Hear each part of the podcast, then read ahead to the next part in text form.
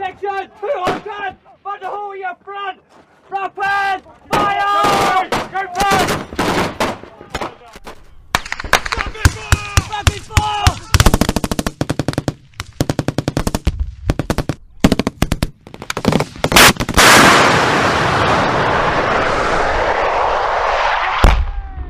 Oh, zero four zero Alpha, confirm that's bombs dropping on Mazdak. Fucking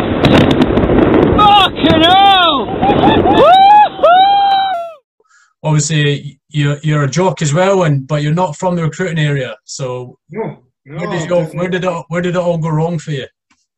Yeah, as they say, I So obviously, Blackwatch is uh, Perth and Kinross area, and Fife and and all that sort of area. So I'm from uh, a wee town called Mauchline in Ayrshire, which is uh, RHF and now Two Scots background. And it was literally by luck of the draw. I had no idea what I was joining until the used to get a phone call to say which regiment well done your past selection, what regiment would you like. And uh, I genuinely did not have a clue. And I opened the back of the soldier mag at the time, Scots mag, and I had a picture of the king. It used to have all the recruitment areas and where the, each one was. And I actually looked at it and went, RHF, no, that's too close. And Argyll and Sutherland Highlanders, nah, not quite far enough away. Blackwatch, and the last in the phone was a black watch, fine regiment. I went, yeah, that'll do. That, that'll do. That was it.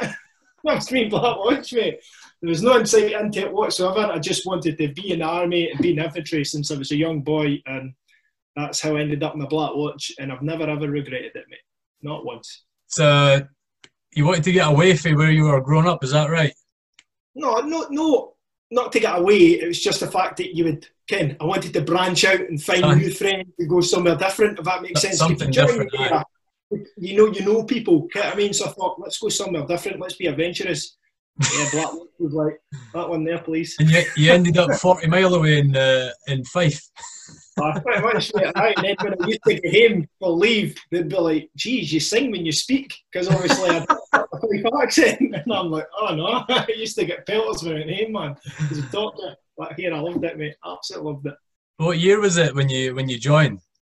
Uh, so I enlisted, so I left school in 2001, August, and then enlisted in October 2001, started training in 2001, which was uh, 11th of November.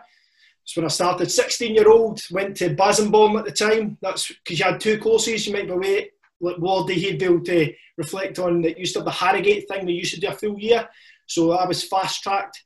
So they asked, they asked me if I wanted to do that, but there was a waiting list, uh, seven months. And I was like, no, I don't want to wait that long. He said, well, there's a new course just starting in ATR Basel, the first junior lever course.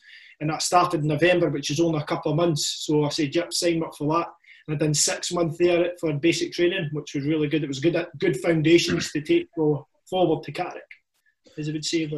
But so that training then, uh, I'm assuming it's it's similar to Bassingbourn where you go there and you're not assigned to a regiment or a battalion. Would I be right in that, or were you already assigned to the Black Watch by then? I was already signed to them, mate. It's, it's different. Uh, it's Harrogate, they wear the same berry or something, didn't they, to a certain point? Something like that. I, I, I don't know. I never went, but No, so we, well, the standard same as everybody with the crap pats. Was it to week 12 or something like that, and then you do your parade, and then I get given my TOS, but they had no hackles. So I had to cut about for about, I think it was at least two weeks without a hackle, and it just so happened there was a screw who just appeared. Uh, you know, Steely, his brother, he was there Right, before he right. went. Uh, where, did he go to? Small Arms Corps or something like that. He went to, but he was, he was like, "There you go, wee man. There's a hackle for you." And I got a hackle from them, and uh, it was sorted for them. So I, but, yeah, it was it was good, mate. I fair enjoyed it. so did you say October? November I started. Right. Okay. November. So November 2001. That's a couple of months after, obviously, the 9/11 attacks on Yeah. on the World Yeah. Trade Centers. How much of that? How much of that incident uh, came into your decision or of to join the army at that time? yeah, I've always wanted to be in army, but to be honest, I think I was that young and naive. I didn't really take it fully in. I remember coming back from school and seeing it and like, whoa, this is devastating. But didn't put two and two together. If that makes sense. Yeah. it was a terrorist attack until later on, and you actually realise what happened. And then I kind of went, oh, aye, but it didn't. Kind of say it didn't influence me. You know, it certainly did influence me, make me want to go and join the army. But it was already 100% guaranteed. Like that's where I was going in my mind. As soon as I left school, that's what I wanted to do. So uh, it's just it's, it's, just interesting getting um, getting an insight into a guy at, who's joining at that time. You know, when it's literally just so fresh and um, everyone's minds who's then joining. Whereas when I joined, it was um, it was a major motivator for me. Um, but like you'd said just then, I'd had years of you know build up yeah. of the aftermath of that you know that yeah. event to then uh, really ingrain in my mind. Whereas I'm sure it's literally just so fresh and uh, of an event that you know, Andrew, a fucking 16 year old, that it just really just in, in one out the other without obviously without the, the disrespect, but just yeah. you just got so much going on in your life at that time. Yeah, I mean, it definitely. It's when we went to training, it was kind of like obviously this has happened. The British Army's pushing towards this sort of thing. So as soon as you had Bassingbourn, that was kind of politics was involved in about it. The army's maybe looking to go and do this. That's when it started to get pushed. If that makes sense. In yeah. the background, uh, so you know you learn more about it these sort of things when you're younger, you, you're, you're like, oh my god, that's devastating, but you don't really take an effect in it until you're enrolled in that, or you're a wee bit older and how much that affects society, if that makes sense. Especially from me, uh, I was young and naive, and all I wanted to do was join the army, but yeah, definitely it makes effect. Like somebody who joined a wee bit older, like yourself, mate, and has the aftermath of that. That's like, yeah, I definitely want to spearhead. I want to stop this sort of stuff from ever happening again. Whereas it when I joined it, it just happened, if that makes sense. Yeah. it was the build up of it. So, yeah, here, I can't say it didn't influence me, but I was already joining the army, mate, if that makes sense. Yeah. I was setting my ways, I was going, bud. What, so, what was Bassingbourn like for what you'd, you'd, you'd expected then? Oh, so, obviously, I'd never done, so people do cadets and everything like that. I'd never done anything. I was in the BBs for maybe like a week and spewed and then never went back. I was that embarrassed. and I never went back. I was like, I'm never going back again. Uh, and honestly, it was a culture shock, to be honest, mate. I remember standing there day one and they were showing me how to iron uh, your combats and stuff like that. And honestly, I felt like I was going to faint. Honestly, I would be like, and I was like, uh, excuse me, Cottle, can I go to the toilet? And he's like, yeah, crack on. And away I went to the toilet and kind of sprayed myself with water, kind of pulled myself together, went back and yeah, kind of taking it for there. But it was a culture shock, mate. But once you once you're in there and you meet people, you know what it's like, Davey. All you need is somebody there by your side that's in the same sort of level as you, and it's you know it's fantastic. Absolutely loved it. Absolutely loved training, mate. It made the man who I made me the man I am today, and it breaks that mold of especially when think about I was 16 year old from Ayrshire, was a wee Ned, mate. I mean, so. Were you? Oh, I was a Ned, mate. That's my sort of wee Ned. So uh, that kind of moulded me straight away. I was like, oof, Jesus. and did you, you say it moulded you, so I'm, I'm assuming you were absorbing what they were telling you and you were absorbing the, the attitude change that they were uh, expecting of you. Definitely, mate. Yeah, hundred percent. Yeah, I went in there fully committed. After I had my wee shake in day one, I was like, "Oh, don't know if I want to be here," kind of thing. Splashing that in my face. Yeah, just completely committed, and I was quite lucky because we were all younger, and we were like the first time they did they ever had juniors there, so with a kind of bedding in with us as well, so they could do certain things or could do certain things with trial and error. If that makes sense. Yeah. And it changed me. It did totally. You know, you know what it's like when you go to training. You completely change even within four weeks. Like simple thing like marching. That's discipline alone, or making your bed. There was a, an American general, I think it was, put hang on Facebook. He's talking about how to motivate yourself. When he says the first thing you need to do in the morning is make your bed, and that that's one of the things to say in the British Army. First thing you do in the morning, you make your bed because yeah. that's your foundation right there. By making your bed in the morning and building on that, that's where it all goes, mate. It goes from all the way up. That's what I think. Simple thing of making your bed. That's your first task. Yeah, I've seen that video, and it was um, it was a guy we both we both uh, had experience with uh, that showed me um, Marty Gray told me about this guy, Admiral Admiral McRaven. He's a, a Navy SEAL, and he's and the, the, the thing is make your bed in the morning, so that by the time you come back at the end of the day, you're going into a made bed. Even if you have a shit day, you're dead. That's yeah, I really believe in that, mate. It's true though, mate. It's true. None worse than looking at your bed and thinking, "Fucking shit state of bed." Again, even if it's just folded over me, it looks a lot more inviting than it yeah. just been crunched up. You know what I mean? How long was that time at Bassingbourn then? Six months, mate. Six months in total, and then that was your phase one done, and then you went to CIC after that. Uh, and then we just get flung in a normal CIC course, if that makes sense. So people come for Glencorse, we all just get put in. So even though I was junior levels, still I was still 16, I get chucked in with adults when I hit CIC. It wasn't a break, if that makes sense. We were the first course to do that, and then after that, they kind of put all the juniors together through CIC. Yeah. So up here, it made no difference to me, mate. So and I had Johnny Barry. He was uh, my section commander for the. Oh, really? part. Yeah, he was my Yeah. section commander. I had another full screw to start with. It was RHF, and then he left like in the first couple of weeks, and then I had Johnny Barry as my section commander. So, yeah, there you go. Were you fucking were you fucking loving it when you when you get to combat combat infantryman's course, right? Yeah. Yeah, so you're loving it when you get there and start to actually fucking get stuck into your job. Yeah, definitely. I mean, you, you learn a lot in phase one, but it's it's basic. Like Wells is talking about and his wee chat, because he's obviously down there now. It, it's very basic because it's you're teaching everybody just basically how to be a soldier.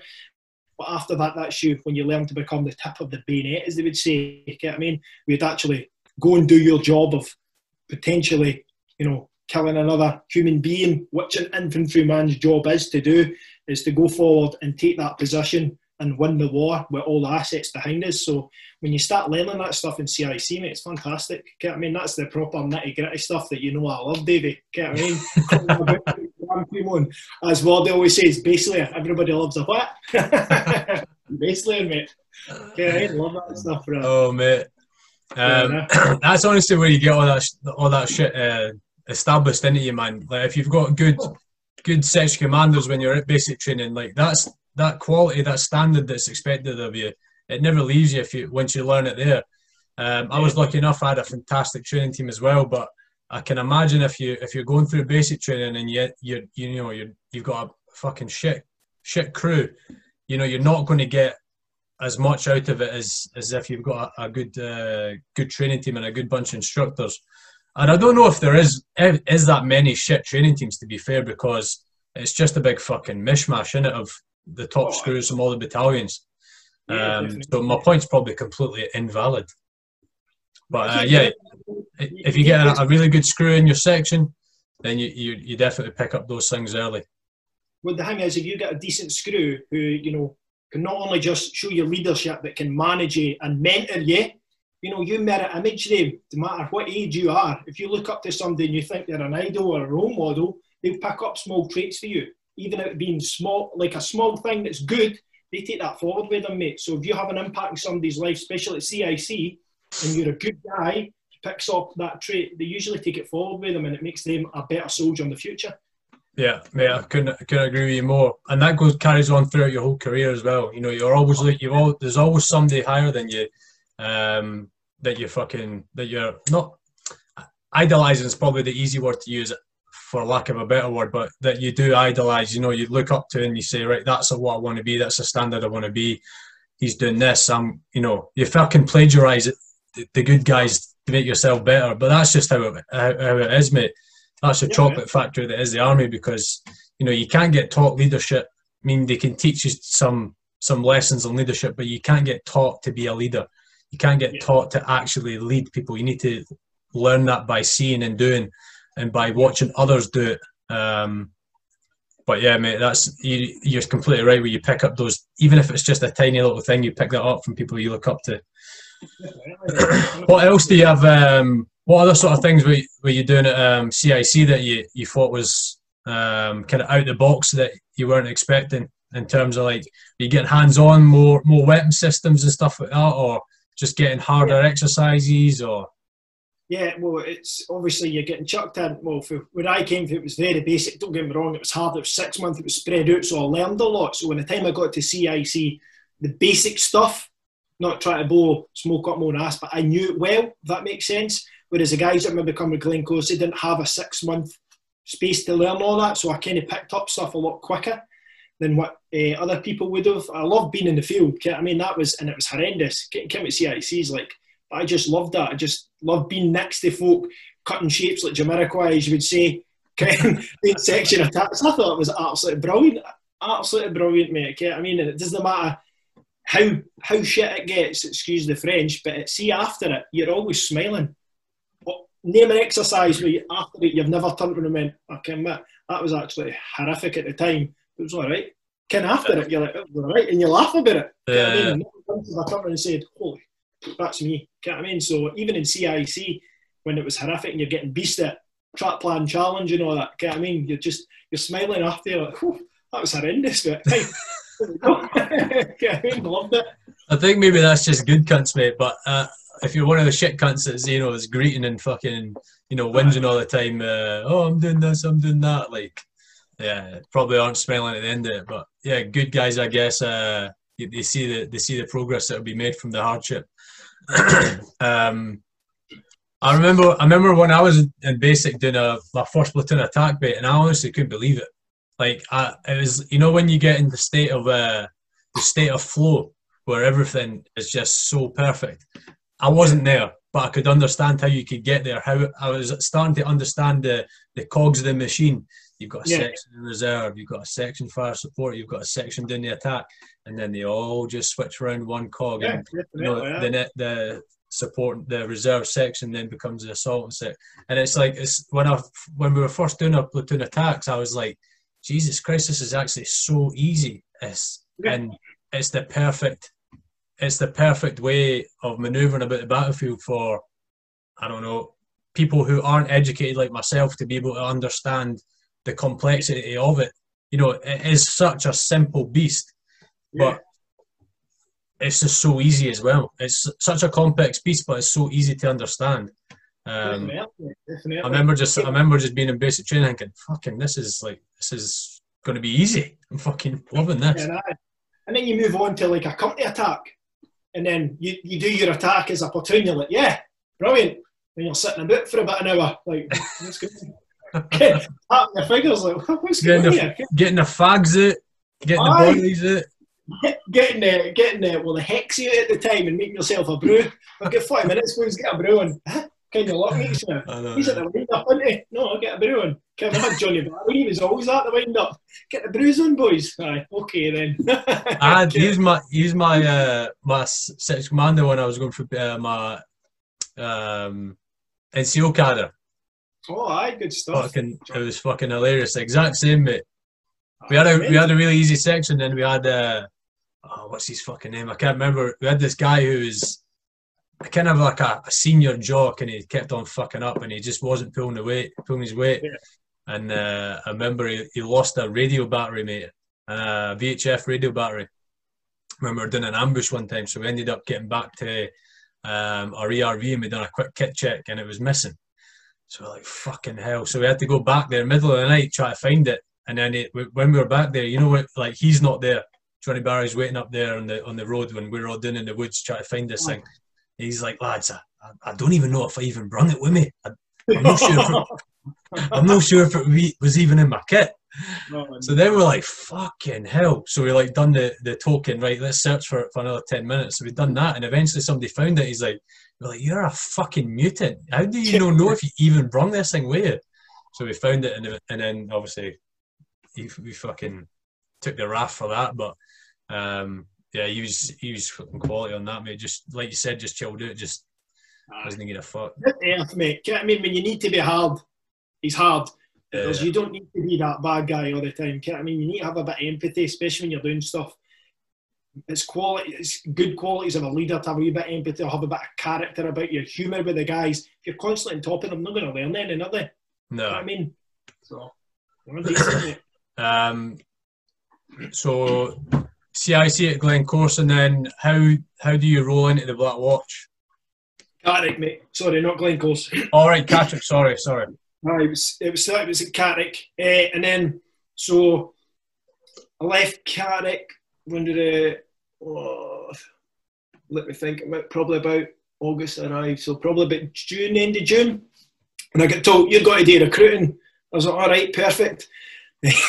so like you need to report to the Blackwatch headquarters in Perth, and obviously I'm for Ayrshire, and I'm like, all right, where, where am I staying then? So I rocked up there, and uh, I forget who it was who was there. And I uh, reported in. I was like, "All right, sir, how you doing? Uh, private Sharp here to uh, do recruiting." He's like, "Ah, I've been trying to get hold of you, find your number for about four weeks." I was like, oh, all right. Oh no, have I done something wrong? He's like, no, you, you can't do recruiting. You're not for here, are you? You're for Ayrshire, are you?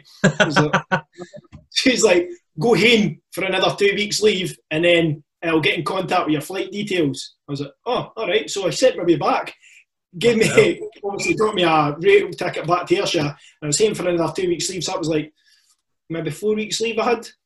And then I got sent to Fally. But when I arrived in Fally, I was still only 16 years old, mate. So Yeah. everybody, was, I was the first one there. It was 16. Everybody was watching. I wasn't allowed to do anything, mate. I went to go skydiving in Bali. Had to get a written consent letter from my mother in order for I could go and do skydiving when I was in was mental, know. I How was so- Ah, What was life? really What was what was life like there for fucking 16, 17 year old? good, mate. Yeah, good, good times. Eh? I, I had Smudge. You can't Smudge, eh? Smudger was uh, my first section commander, so that's how I've got a good, you know, Smudge is my good friend. Eh? So when I first rocked up, he was one of the guys that took me under his wing as such. Eh? So Fally was really good, mate. Not only obviously you're in a different country, but it was actually had seasons, not like Scotland. It was like summer and winter, of how Yeah. Scotland's all over the place, as you know. Uh, so it was really good that way. Plus you get extra money. So it was euros. So I was clearing about an extra three, four hundred pound a month just by being in Germany because you used to get was it LOA? Uh, LOA. overseas allowance. Mate, LOA you used to get that, which is about an extra three, four hundred quid. And obviously, I met my wife there. My wife now, she was uh, she was out there. Her uh, like her dad, he was in the SDGs. Uh, so I met her because I was sixteen, and then seventeen, and I met her when I was seventeen. and She was sixteen, doing it Fally swimming pool. That's where I met. Fucking hell! Oh, and then uh, we remained friends. What? Here, Sharpie. What what the fuck was a squaddy doing at the, the swimming pool doing, mate? Pulling birds. Well, well, you could say that, David. But it's about the swimming pool, mate. You know what I mean? It was great. Oh, that sounds sounds dodgy as fuck. Well, mate, I was only 17 when I met my missus. She was 16. So it was all it was all good, brother. It was all good. Oh, I was So- messing with fuck me. yeah, Fally was fantastic, mate. But obviously, uh, the first Telic kicked off. When was that? 2003. Yeah, the first Iraq kicked off. I was too young, so I was only 17 years old, and I done all the post training, uh, sorry, pre-deployment training, mate, for that. Helped put all the Chobham armour on the Warriors, done everything, mate. And then about, I think it was maybe about a week or two weeks before they went, I get pulled in and said, "You're not going. You're staying here." And I was stuck in rear part of mate, and it absolutely devastated me, mate. Absolutely. Did you did you not even have an idea that you would, wouldn't be going? No. Well, I, I know, but nobody said to me, like, look, you're not going. Because Yeah. obviously, the rule is 18 year old, you've got to go. And I was like, oh, here we go. I- Nobody said no to here. Maybe I can be one of these guys and feel what Yeah. To like sneak on or something like that. You're you're just playing the grey man until until Yeah. somebody fucking crushes your dreams. Aye, so I was stuck. Uh, I was stuck in rear party, mate, which was absolute shit. I hated that, mate. That's probably one of the lowest, and not the lowest, but it was just shit because everybody was away, again, actually doing their job, and I was stuck back there because I was too young, and it was the remainder. So there was loads of us, maybe about platoon strength, who were all under 18, mate. At that point, we were all stuck back there. Yeah, wow, it was pretty jeez. crazy at the time. Um, What was the pre-deployment training for that then? Because obviously you were armoured then. Um, Sennelager, bud. Down in Sennelager. So obviously that's a big, massive armoured area. So it was down there. It was six weeks or something like that we done in total, finishing with a, uh, an actual big battle group exercise because obviously they knew it was going to happen, but they never get given a timeline. Uh, so we finished with that, and that was I was a, obviously a jock, so I was an infantry at the time. So it was fighting at the back of the uh, the AFV or the Warrior as such. It was, it was really good, mate. But aye, that that was pretty pretty crushing not getting to go and do the job as such. Excuse me. and then um, after that happened, the boys came back. Um, it kind of all settled down, and then I went and done Op Tosca. So I turned 18 and went and done Op Tosca. So I was the first one to do that in the Black Watch for a long time. I left Germany to go and do Cyprus to stag on the border with free RHA. And that was probably one of the best things I've ever done in my career because it was just a holiday in Cyprus. mate, doing, um, so I take it they so I take it they came back and you went straight away. Would that be right? No, they, when did they come back? So they come back in the summer. I think they come back. My dates would over the place, but I think they come back about August, September, something like that. And then I had a, maybe two months there with him, and it was Boxer. He was the platoon sergeant when I come back. Um, so I had a couple of months with him there. And then they, they asked anybody want to go to Tosca, and I was like, "Yeah, I'll go and do that. Get me, Yeah. get me a bit of experience." And then I left to go with three RHA and day training, and then I deployed in December of 2003. That was to go to Tosca for six months. How uh, how was the tour in Telic for the battalion?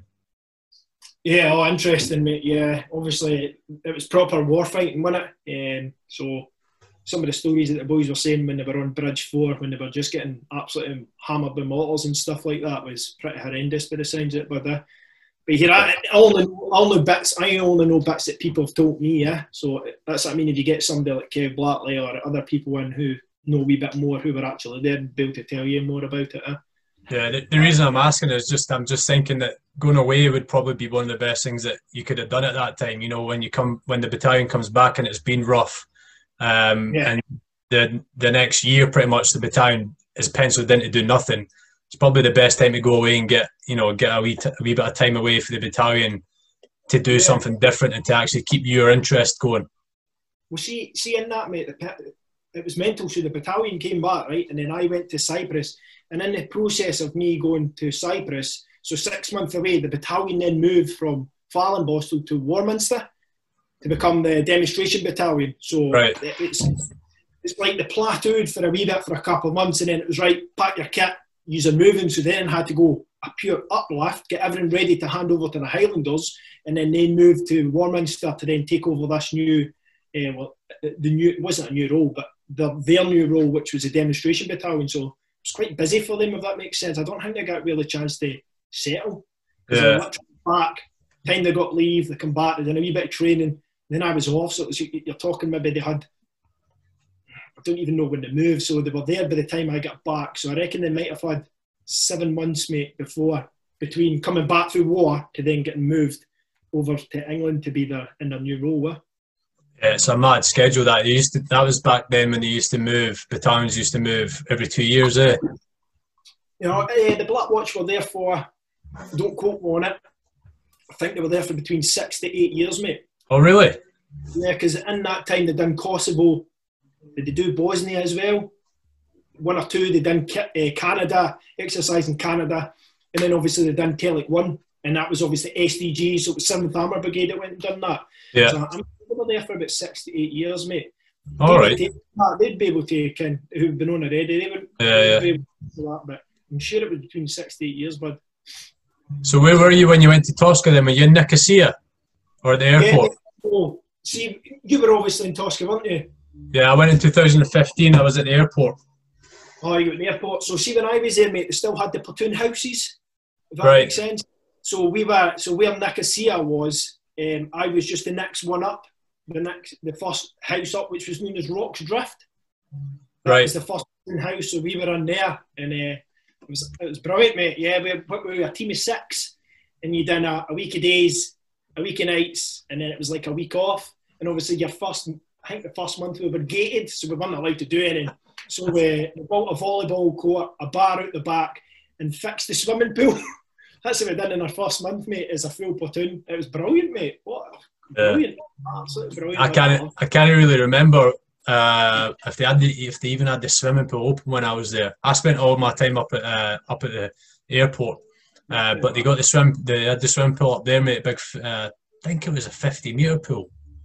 But mate, yeah. pheno- phenomenal, mate. Massive big deep end, and it was you know swimming every single day. I was in there about an hour every single day. Yeah, so I remember when I was there, I was just fucking swimming non-stop. But I was at the airport as well, so I had plenty of time to to go for like decent long runs as well. Um, like around the perimeter, and they had a bunch of like tracks in between, and there was like all the um, like the brigades and the staff houses and all that who are permanently based out there. They they all lived in big houses out in the in the deserted land, mate. That, that I guess the UN had built for them. Um, Yeah. We were just doing pa- patrols, mate. We were doing around that fucking des- deserted area, mate. It was it was honestly pretty pretty cool. Two weeks of guard, two weeks of training, and then it was just that rotation for uh, for six months. Um, but like when it was two weeks of guard, you were doing eight hours on, obviously 16 off, and then you're doing that for two weeks. So it was, you know, you're hardly working anything, just as a guard commander as well. So just sitting, phoning up boys, "Yeah, you got everything you need, right? You switch with him, and Oh, it was, it was absolute bucksy. But the two weeks training, mate, you're just doing maybe maybe three hours training a day, and then the rest was your own time to do whatever you wanted. Me and Big Lou, mate, Big uh, Big Lou would go down to McDonald's every day in the wagon.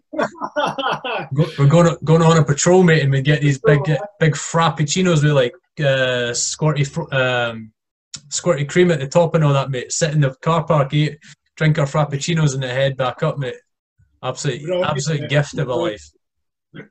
when me uh, when I was there, mate, we I don't know about you, but we had bikes, push bikes. So because our uh, area was quite big, that's how we used to go patrolling. We used to have two dogs as well in the platoon house to keep the rats away. So they used to come out and patrol. We used to do that with your, ball helmet on, cycling down that with your two dogs with you and that, mate. It was brilliant. Yeah, it was really good. Uh, It's good, Yeah, mate. it's not a tour, mate. It's a it's a fucking holiday, man. It's, but it's a it's a good if you want a good time, get yourself to to Tosca. And it was different. So see, when I was there, see your R and R, mate. So I had two weeks R and R, and they paid for my hotel in Paphos for two weeks and gave me three hundred and sixty pounds spending money for food. Yeah, mate. They done the they done the exact same for us as well. I think because I spent my two weeks out there. that's brilliant, mate. I can't remember if they paid for me or not, but um, they maybe did. I think they maybe give you the option of either staying there and they'll pay for you, or they'll pay for your flight home. Yeah, I think so. I. Uh, but I stayed there, and at the time I got my my missus out. Just had a two week holiday with an all inclusive hotel and that, mate. It's absolutely phenomenal. right, right, uh, okay, Uh, um, yeah, really good tour, uh. yeah, it was fucking good crack. So much time to train though. That was the best thing. Aye. Yeah, you had plenty of time off as well, and uh, at that point you were right into the CrossFit as well. Well, When- yeah, yeah. So we never had, had much CrossFit stuff up there. It was pretty shit. So I remember the first time I was in the gym. Remember the first time I was in the gym. Uh, they had the, the cast iron plates, and it was like shitey equipment. I was in there trying to do thrusters, mate. So it's front squat where when you fully extend, you push above your head. And I was doing a bunch of them, and then I got fucking tired, and it dro- I dropped it down to my che- my chest, and then just threw the weight down on the floor, mate. And the plate plate cracked right open, and the barbell smashed into a, a bunch of, of fucking parts. I was like, "Fuck's sake!" Looked around, mate, give the casual look around, see if anyone was watching, and just tucked it into a corner. That barbell was broken. Um, but then I was trying to get money for kit and that, but by the time I left, it had- hadn't arrived.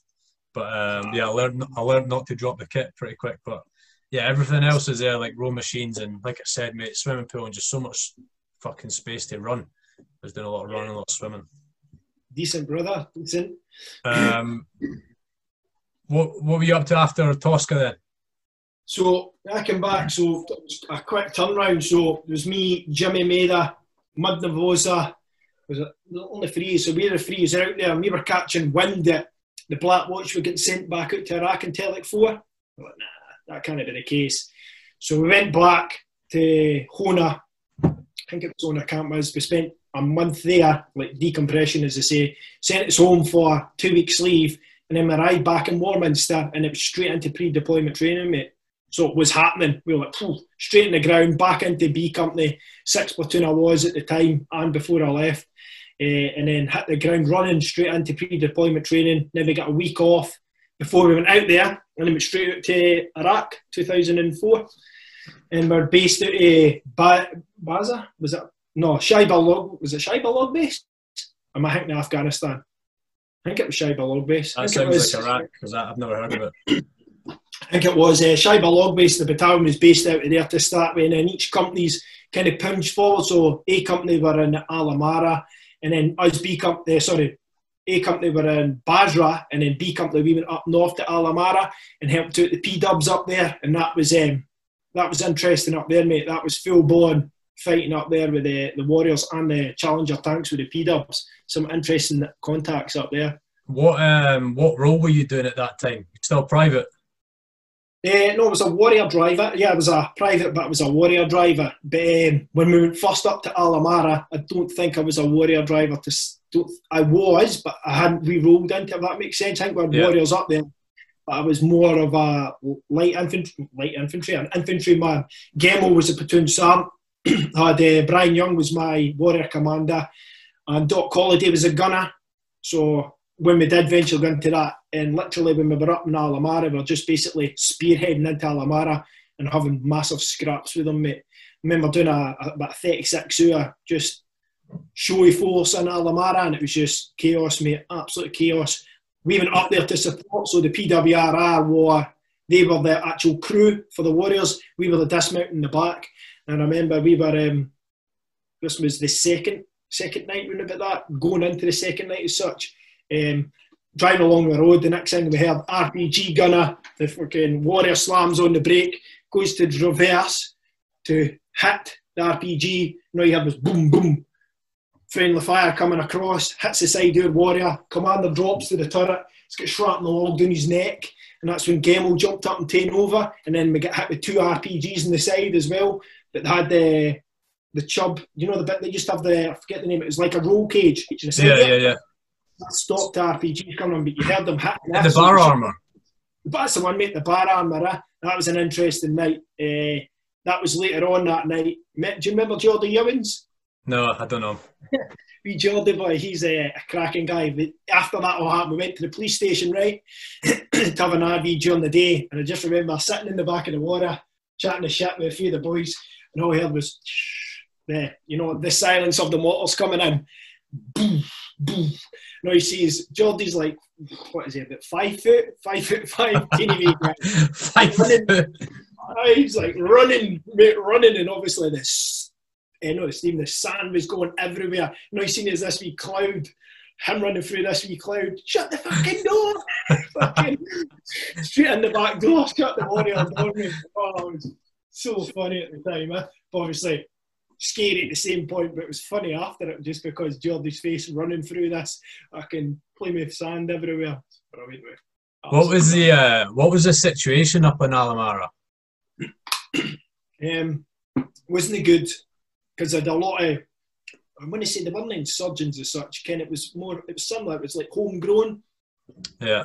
Um, they were um, obviously I was a jock, so I didn't have that much intel, just stuff that you pick up. Yeah. Base, obviously, they didn't want us there as such. It was at that stage where they were wanting everybody to leave. And we were still there holding key areas. One of the areas we're holding was a place called CIMIC House. and I remember after that op, mate, this big massive op, and we're in there with Challenger 2s, Warriors, everything full scaled regiment and a half in there. Once that finished, they sent us in the following day, mate, no word of a lie, in snatches. Three snatches, I'm top cover. Obviously, there's a few other folk team top cover heading into CIMIC House, mate. I was fucking shaking myself. Honestly, shaking myself. I was like, I was just in here getting smashed with a warrior, and you're sending me in here in my snatch now. And we got to CIMIC House, mate, and they'd put like Hesco, uh, no Hesco, Hessing all the way around the, the wire, mm-hmm. and you couldn't even see it, mate. It was just built holes all the way through, mate. They'd taken an absolute pounding that night, and it was uh, Ricky Miller you know Ricky Miller. Yeah. he was in CIMIC House and I remember speaking to him and he was just like, holy fuck, you're not going to believe what we were up to last night. It was just, honestly, mate, they got a pure pounding all night. So they did. So that was, they were just basically, that was a key area that we were holding, if that makes sense, CIMIC House. Yeah. And it was just supporting that as such because it, it was like a government building or something like that. So that was the main role there for when we were up, supporting the P-dubs, reinforcing them as such. Yeah, it's fucking it's, it's, it's absolute madness that uh, that they chuck in in snatches. I mind when I was talking to Davey, he said that he was working with the the the Danish, and they had a Leopard tank as part of their QRF, but they wouldn't deploy unless they had escorts yeah. from obviously the British Army, and the British Army QRF was three snatch wagons, and the Danish QRF, the Danish QRF wanted escorted with a protection from the British Army at the front, the rear, and the middle. And those, so the snatch was leading a lep, uh, an armoured bloody QRF force with a leopard tank in the middle and a snatch at the rear and the front. Like it's madness. And the boy of my juniors mate, uh, Dale Vincent for the, the Royal Welsh, he was telling me about his experience with snatches as well. Um, he said that so many lives were saved through the fucking uh, the um, the negligence of the enemy just simply by not pulling the fucking fat, the safety pin out the front of the warhead and the RPGs, mate. Yeah. Said that, Yeah, said that he had said he had about I think he said he had two or three come through his snatch through the side of his snatch and just be duds because the pin was still in them. But then at the same time there was guys in his uh his battalion getting, you know, fucking blasted by RPGs and snatches aren't they're not even gonna they're not stopping they're not even stopping 5-6 I don't think, are they? They were used for Northern Ireland. you know what I mean, part of the Northern Ireland sort of experience. And they thought, yeah, we'll just re-roll them into that. And that's before they had the V shapes as well. So it was just a flat hull. So if you had to hit in and goodbye snatch. I mean, the full thing would go on. So uh, they, weren't, they weren't good, mate. That was a yeah, that was a nervous drive in and out, to say the least with that. What year was that then? 2004. So it's not it's it's pretty tasty, obviously 2004, but peak Iraq's when 2006 2007. Yeah. Did you go back were- to Iraq? No, so well during that time, so we went back and we were re-rolling. We, we went to handover. We told we were we'd only done what three, four months, something like that. They went right. That's a black watch. You're no longer needed. That's what you're doing. And then they spearheaded people for an NCO's cadre. I was like, yeah, I'll do an NCO's cadre. Started doing two milers, round, round the camp and everything like that. Uh, got selected, sent us back to Warminster to do an NCO's cadre. We're all prepped to there for about four days, getting our kit sorted. No of lie, mate, right? On the bus, heading down to Dartmoor to do this NCO's cadre. Gary Wallace was the sergeant major. You see him on the phone, standing up on the phone, gets off the phone, puts his phone down, turn the bus round, turns around and says, NCO's cadre's binned, you're going back to Iraq. What? back to Iraq. That's when we went north to Fallujah. Yeah.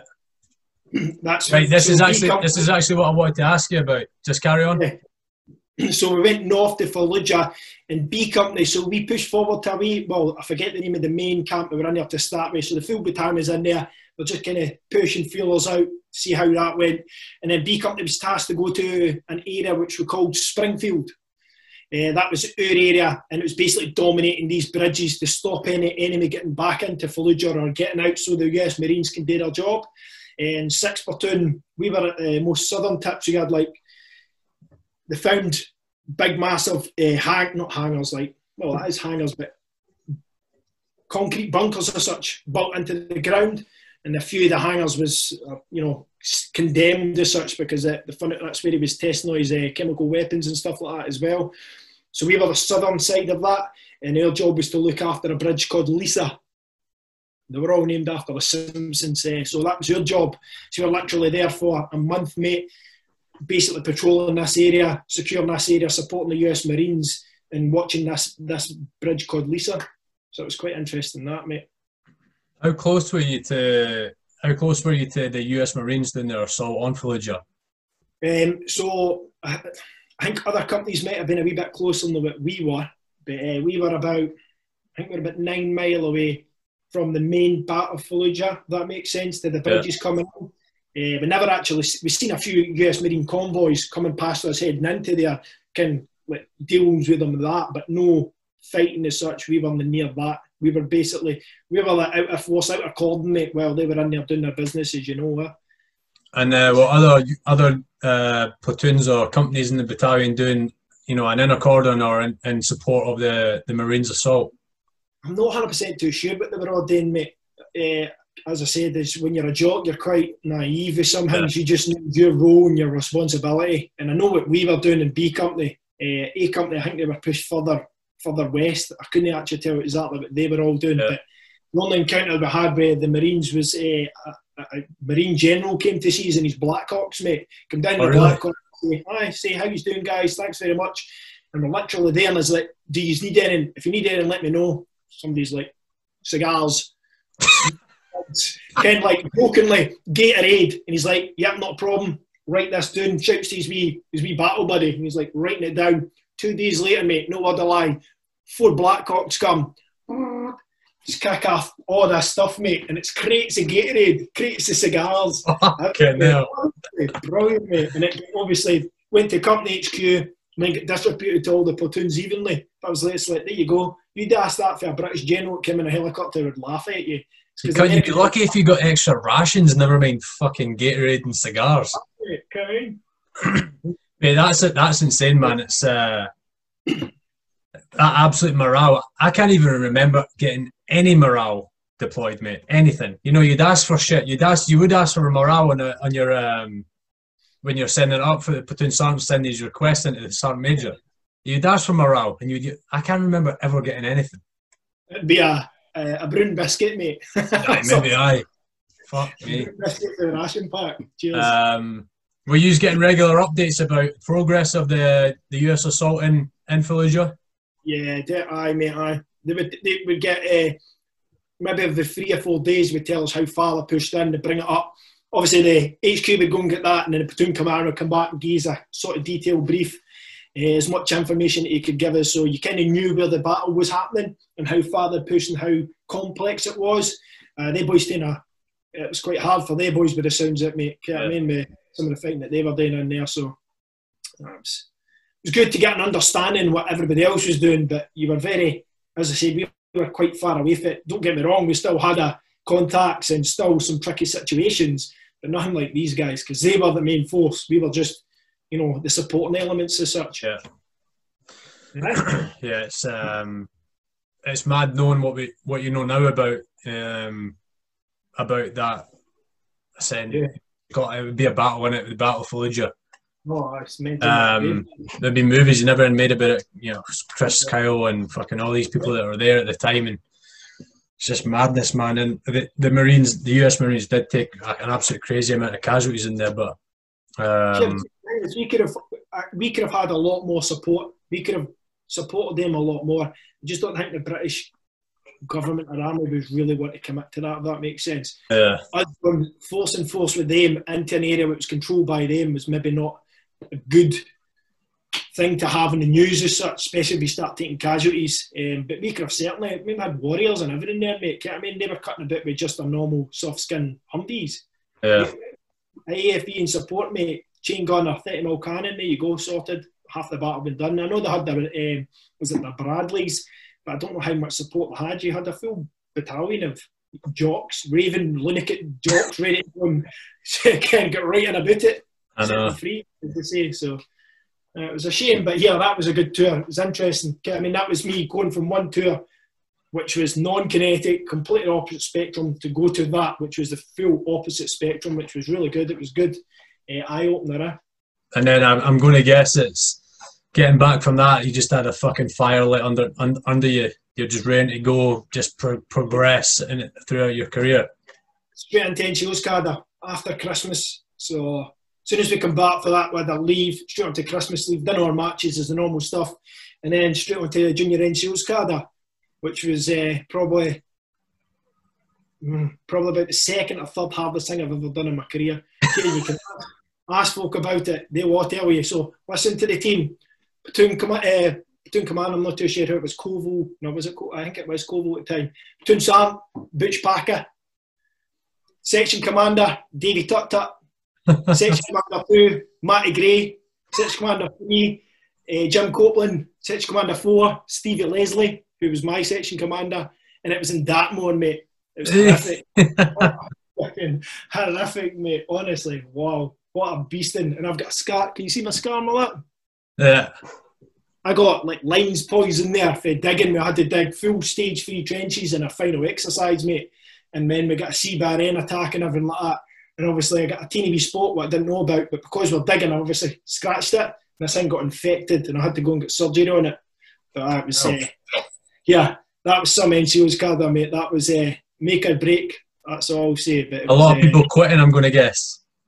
I think I, yeah, quite a lot of folk did quite. But yeah, there was some. It's the DS, you know them all, mate. They're all absolutely, you know, top guys. Can I mean, absolutely, well, legends within their own rights within the battalion. I mean, with some of the Yeah. guys. So the knowledge that they cascaded is was fantastic, mate. Jim Jim Copeland, for anyone who wants to know, is the guy in the start of these episodes who's given a his section a fire control order. So it'll start. It says section 300, murder your front, rapid fire. That's him, um, taken from a video uh, from um, Herrick 10. Um, they, they, had a Guardian fucking um, journalist with him who was videoing a whole bunch of shit, and he ended up getting put with, with our platoon. He's uh, one of the six commanders in my platoon. Um, and yeah, that, that's where that video comes from, and I just fucking stole it for my intro. So if you want to, if you want to hear it, just fucking go back and watch it. Um, yeah, brother. But yeah, top bloke as well. Yeah. so just to continue on, mate, you were saying about uh, pushing there. So once I done my NCO's cadre, and then went to Recce. So that was my first venture into reconnaissance, as I say, Recce for life. Get what I mean? So, and uh, because Stevie was my section commander on there, I then went into his section in the Recce, and uh, we done uh, armoured reconnaissance. So I then done my summit, my scimitar um, driver, so converted to that to be armoured Recce.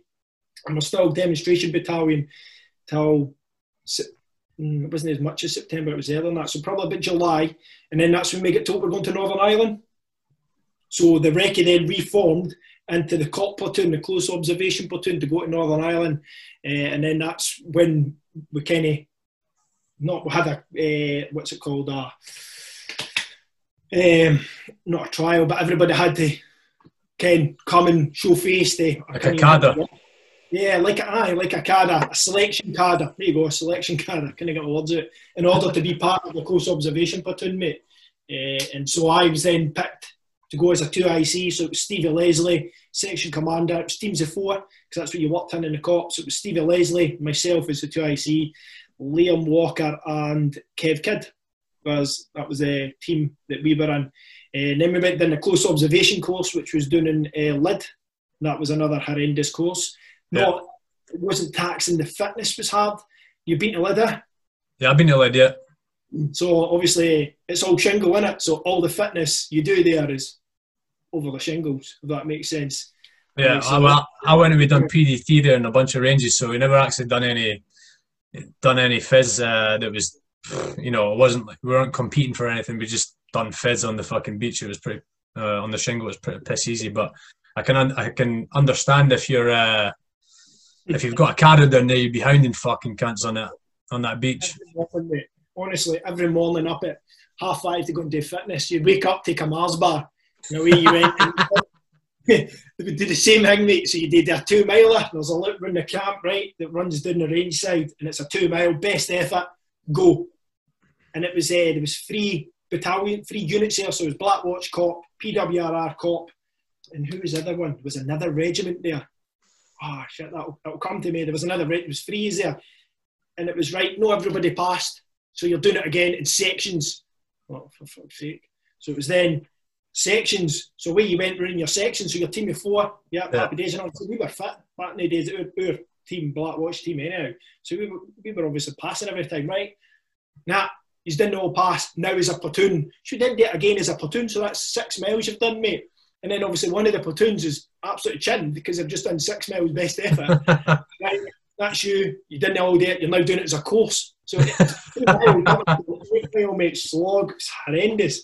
That was probably the hardest fitness I've done in, a lot, kin- in my army career to that point because it was just horrendous, mate. But yeah, really good course. Set us up well to go and do a close observation platoon in Northern Ireland. We were the last ones before it closed. It came when it closed up Banner. yeah. So we were the final cop platoon in uh, Belfast. So it was really good, mate. Uh, just explain what sort of role the cop does. Obviously, you, you don't need to go into extreme detail, but just um, how diff- how is a role different to what a, a, a green recce platoon might be doing in Northern Ireland? So uh, the close observation between the main difference between that is um, civvies. So you get to grow your hair long. Got a photo somewhere where the cop boys all wear a long hair and the long sideys as we did. But as soon as you walked up like a pub, I cop. Did you know that? we we had cuts a bit with a mullet, you know I mean? Spot the spot spot the boys that are fucking cutting about like they think it's the seventies. Yeah, they're the cop. Long hair because you could get away with it. It was horrendous. um, aye, so the, the main difference in that way is because you had your so in our we had a monitor team and a ground team. So the monitor team that literally they just watched the monitors, they never deployed in the ground as such. And then the ground teams, sorry, they did deploy, they were the supporting elements. So I think the main difference between that is so I would be say we were doing a, a reconnaissance prior to going out in the ground. So you're out there during the day. Say I was a driver, I'd have a SIG, I've been civvies, but I'd have a SIG 226, SIG 226 pistol doing my jukes down the front of my jeans, and I'd have a, an HK 50, 57, was it? Down the side of my leg with a jacket over it, and so would the commander. And you would drive about Belfast like that, mate, just in case anything happened. And then when you'd actually go out and go and do an operation, you'd have the same sort of thing in the front, but the ground teams, so us who'd be going out to put a camera in, for example, we'd be in the back of a van where it'd all be dapped up, and when we get to a drop off point, we would then go and do our job. That's the main difference, I would say, mate. There's elements of civilian aspects there to be covert, and then obviously normal aspects when you're doing your normal green reconnaissance stuff. Yeah, sounds pretty good, Chase. It sounds like a class role to, to got a chance to do. Yeah, it was really good, mate. I feel enjoyed it. I got a lot of experiences out of that. Uh, a lot of experience going forward, uh, if that makes sense, because I've never done any light role recce stuff because it was armoured before, if that makes sense. We did do some stuff, but it was mainly Yeah, yeah. armoured. So that was a step towards the right scale of going light role because that's where we we're going after that, mate. Uh, once Banner finished itself, uh. that was a really good job, mate. And obviously we had Gemo, uh, Butch Parker.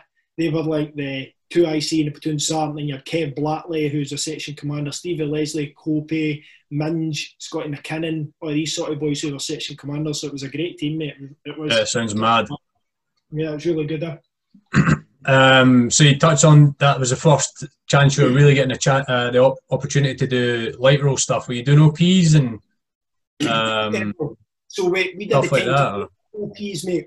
We did in the sense of it would be a high chance of compromise, mate, if you to do an OP in Northern Ireland. Same as like in Afghanistan. You know, the locals see you coming a mile away. Yeah. Um, so what we used to do is just put a camera in. A camera, it'd be like the shape of a brick. You wouldn't even notice it was a camera, mate. Dig that in, then so we go out there with nothing, just this camera kit, dig a massive hole, mate, for the uh, the battery pack, and then the uh, UGS that you put either side, the ground sensors. And then you'd be coming back with a Bergen with about three or four sandbags through soil back up the hills, etc. that, that camera would be in there. Sorry, two seconds, mate. That camera might be in there for, I don't know, say about a month, and that's what your job was. You were then reporting on whatever you were looking at. Yeah. Really good, really good. That's quite interesting. I didn't realise that was that was going on. Um, Yeah. I mean, I knew I knew they were utilising cameras and stuff like that. I just didn't realise that we were utilising a camera in place of an actual manned OP. Yeah. because obviously the logistics are a lot more man orientated if you're in there on the ground, you know, yourself you're doing OPs, get I mean? Uh, whereas if you're just in there, it's literally, if they're in there for a long period of time, you're just going out to change the battery. And it still Yeah. the same job. So, It's just adapting procedures and techniques in it to, to fit the to fit the environment. aye, definitely. Really good. cool. Really. Uh, you, you think you're a fucking alley cutting about Northern Ireland with your your you pistol doing the trousers and that? As you do, but you get that fear factor because you're Yeah. like, you might think you're alley, but you've got that there for a reason, mate. You Yeah, what I mean? exactly. yeah. Like, yeah, it's alley, but then that novelty wears off and you go into certain areas and you're like, holding the steering wheel. Well, we shouldn't be here. We've come in the wrong way or something. Shit. Get, I mean, some stuff like that. So that was really good. It was really good. Uh, That's class. yeah. Um, had you had you had to do uh, a recce card or was cop the the the cop cadre the cop course was that your central recce cadre? no, so once we finished, so once all banner finished, but then we rolled into light light role. Right. So Butch Parker and um, Kev Blatley, two IC and platoon Sam, they went down LRCC. Uh, for people who don't know, it's Light Role Recce Commanders course, um, and that's in Warminster. So you, they come back and then obtain a Recce card on Northern Ireland, getting us all up to a good standard, ready because we were moving to uh, Fort George, Fort Fun. Uh, so that's that basically entailed that. So we done a Recce card up there, which was six weeks long. It was basic in regards of what you could do and couldn't do in Northern Ireland because of the train areas have the great. You couldn't go and get toppled, if that makes sense. Um, so it, it was testing, mate. It was good to understand the mechanics it and start to apply the actual questions. I'd done juniors by that point, so I understood the seven questions and then uh, obviously about setting the conditions. So then you're talking the bigger scales. You're not just thinking about a section or platoon. You're talking about battle group level when you're talking about FUPs. So you're thinking outside the box. So a simple thing like, well, I can see three sentry positions. There's two guys in each, there's six men. Okay, so you're thinking that's not just six men, that's a professional unit. They're going to have at least another six men's in there to relieve them. So we're thinking, right, okay, this needs to be maybe a platoon or a company's worth of attacks. So you need to set the conditions in order for that. Yeah. Whereas in juniors, you don't really, you, you scrape on it, but it's basically section level and platoon level. So when you do recce cadres, it opens your eyes up to bigger pictures of the battle group level, as you know, because you didn't have the recce cadre yourself, mate. You know I mean? Yeah, that's when you really got a full understanding. Um, that's when I got a full understanding of that the army is bigger than just a platoon and a company and even a battalion. Because when we were going in and we were doing these lessons, it's like right, here's an assembly area that you're going to have to set up for um, this company coming in, but then you need to do three assembly areas. We never actually done it, but it was just the lessons are being taught. Right when you go in and you're you're um, um, essentially establishing an assembly area for a company. You, you're going in there with eight guys and you're going to dig out, let's say, 30, 30 uh, shell scrapes for, for a platoon so they can come in, harbour up, and then just go off onto line of departure and across the um, across the line of yeah. departure and onto attack. And then, but you've got three teams that are doing that for for a company. But um, before that, I never really understood that that, that was even going on, that, and that there was a unit that would that would lead a company into a, an Yeah. assembly area, you know, or lead a company th- lead a company through an area, you know, into you know, an FUP or anything. I just didn't understand that that was going on. But on the recce carry, obviously learning all that sort of stuff, definitely, like you said, opened, opened my eyes up to to the wider world of the fucking army and how it operates. Um, Sorry, mate. Aye, as you were saying, you don't get to practice that in a company. You don't. When do you? I don't. I can't ever name a time when I was in a company that I'd ever got the opportunity to get laid in by the recce. know what I mean? So yeah, you wouldn't understand or know that until you do a recce cadre and go, oh, wait, this is actually a role and responsibility that somebody does. I've never done it. You know what I mean? So, I mean? You do pick it up, mate. Well, part of that as well is that like when you are when you are getting led in uh, as a company by the recce, there'd be three, four, five guys, or like you said, a team that would be leading a company. So Yeah. how how much a jock, how much attention is a jock paying attention to an extra four guys in, in that company? You know, one at the front, one at the back, and then two cut up and down the, the company, make sure everyone's in position. You know, you don't you don't even know that that's going on, but there's there's a team that's leading you along your route to, to where you ever go, where where you'll be going. But yeah, like like I said, unless somebody told me that that was going on, I would never have been able to just pick that out that there was a, a team leading me somewhere. Yeah, Um, what other things did you did you get from the recce cadre then? Did you do you get a sense of right? This is what I want to do. Um, in terms of staying there, or after juniors, did you want to get back to a duty company? Uh, no, really, mate.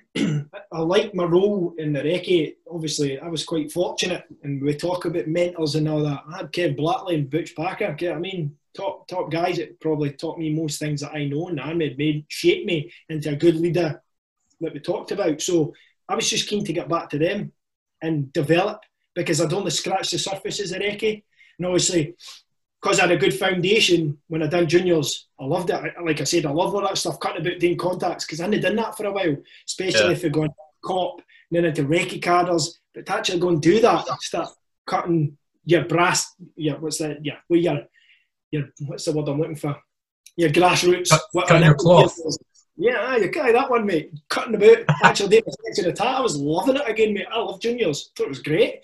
Yeah. I mean, but then once it was finished, I was like, right, I'm now in a position to learn more about recce and how that develops in the brigade and how I can understand more. So it was good to get back and do that. Uh, and then obviously then I was a section commander in the recce, going through the the recce cadre itself, and I developed and learned more, which was really good. Yeah, had a good time, mate.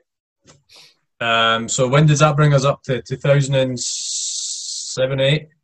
Yeah, yeah, probably about that. T- 2007. Let me have a look. ACBC 2006, so that would have been 2007. So when we were leaving Northern Ireland, there was a troll coming in to go to Bangladesh and to train their BDR, so their border outpost unit, which I volunteered for, and that was for four months. So I left Northern Ireland and then went to Bangladesh and trained their BDR force on reconnaissance and jungle tactics.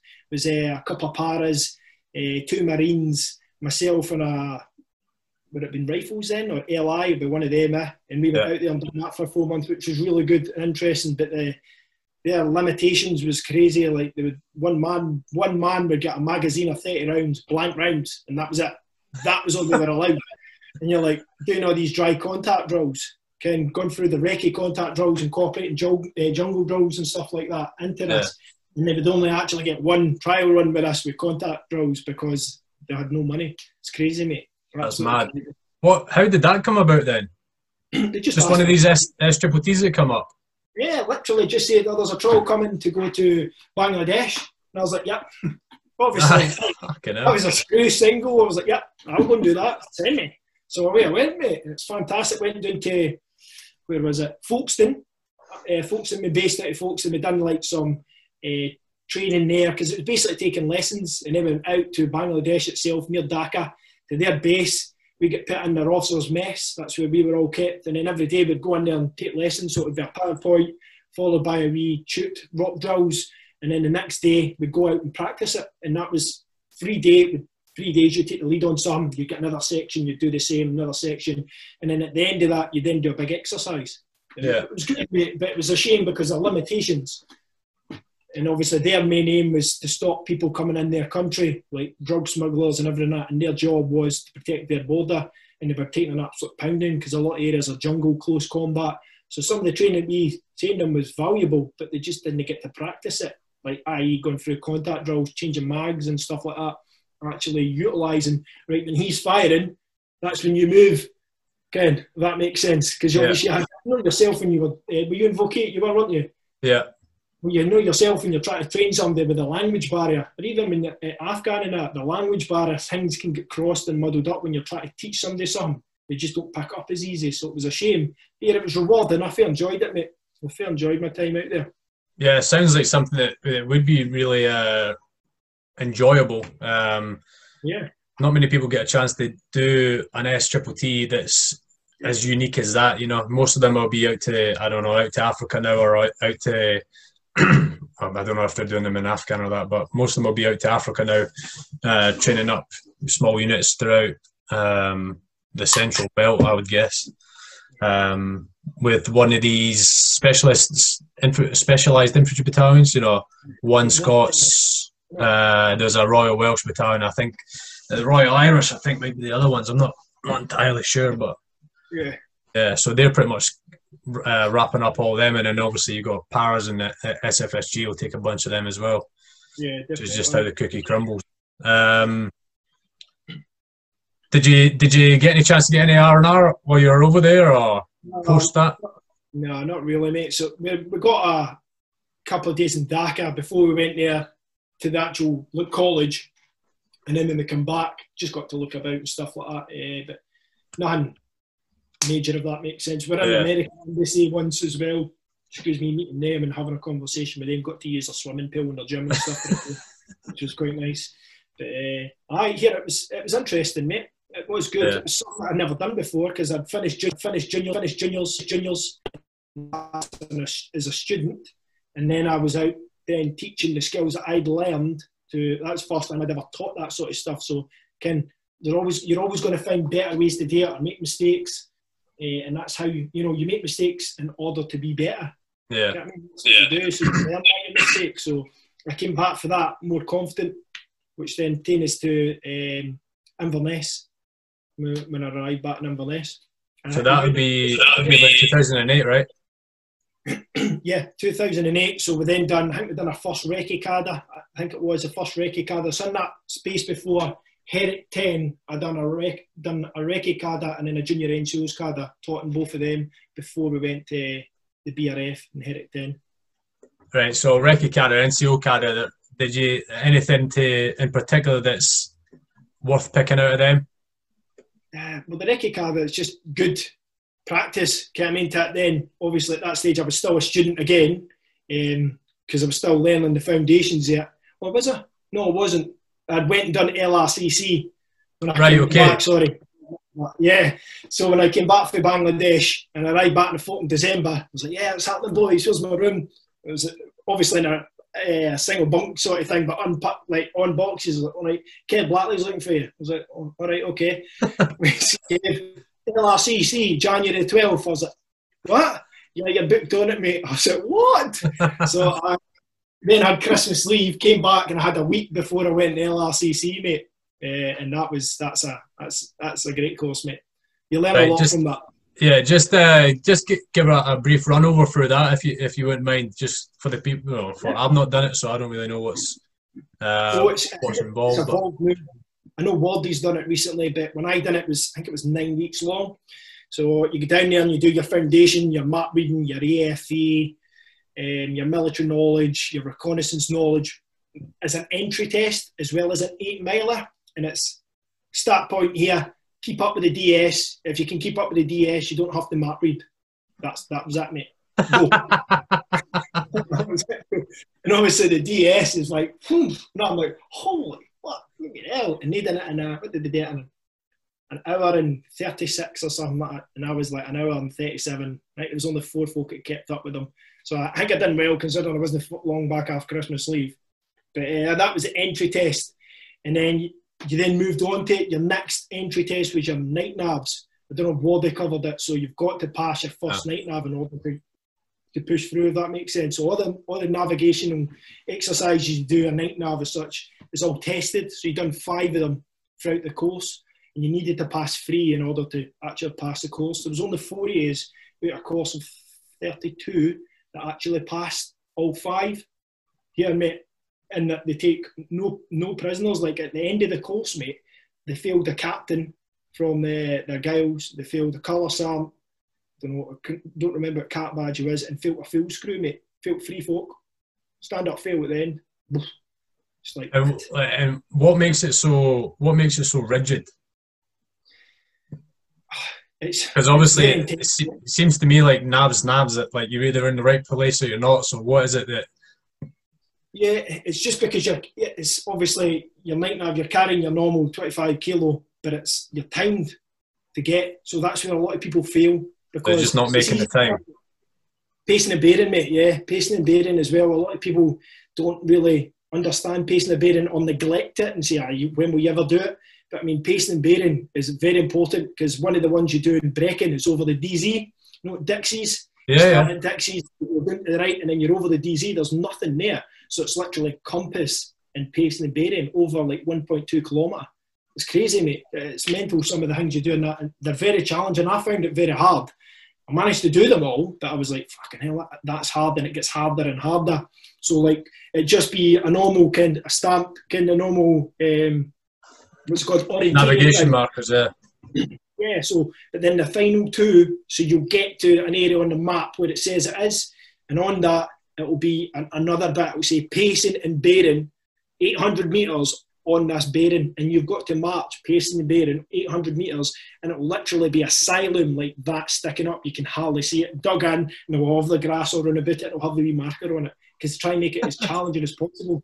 Honestly, but yeah, really good. I came back more of a rounded reconnaissance soldier after that, mate. You know what I mean? Yeah. Because you learn a lot. I was very fortunate that I done well in it. They, get, they let me do the platoon sergeant's part of it because I smashed my command appointments. They went, right, okay, we'll let you do your platoon sergeant, your 2IC, which is resupplying that, which meant when I then went to do recce 2IC, I didn't have to go back and do it because I got that tick in the box, which was good.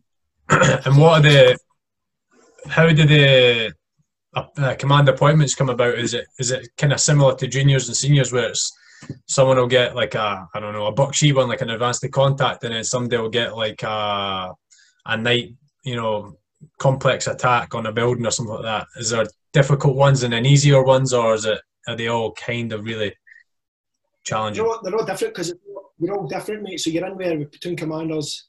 Platoon. So I was the only I was on the screw in my team. So I had two officers, a colour sergeant, and two sergeants, and myself in this team. So they had to work round their platoon commanders, their platoon sergeant appointments, if that makes sense. And then I was a section commander, so I was the jimpy gunner all the time.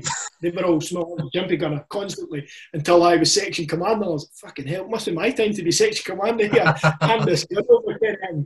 Uh, so I had an OP, uh, an advanced to contact, which is different for the recce. Obviously, we set the conditions, and that's proper, like you say. So we go forward, see the enemy, do a mini recce, lead the company in, set the conditions, and then we push off to the flanks or push forward, let the company do the destroy part because that's not ours. Uh, so that was really good because you'd all your assets is available. So you had the test kit on, so you could call an IDF and everything like that to screen areas to try and can push them different ways. It was really Yeah. good, mate. Uh, what else? What type of OP? a- What, what type of OP did you have? Subsurface, full, everything was a, Right. done one bush height, everything's subsurface. So honestly, I've never dug so much in all my life. I remember doing, I was in charge of a route recce, mate, right? So we got to a route recce, got to a bridge, right? Happy days, that's you here, command appointment change. I like, fucking, here we go, jimpy back on, yep, no bother.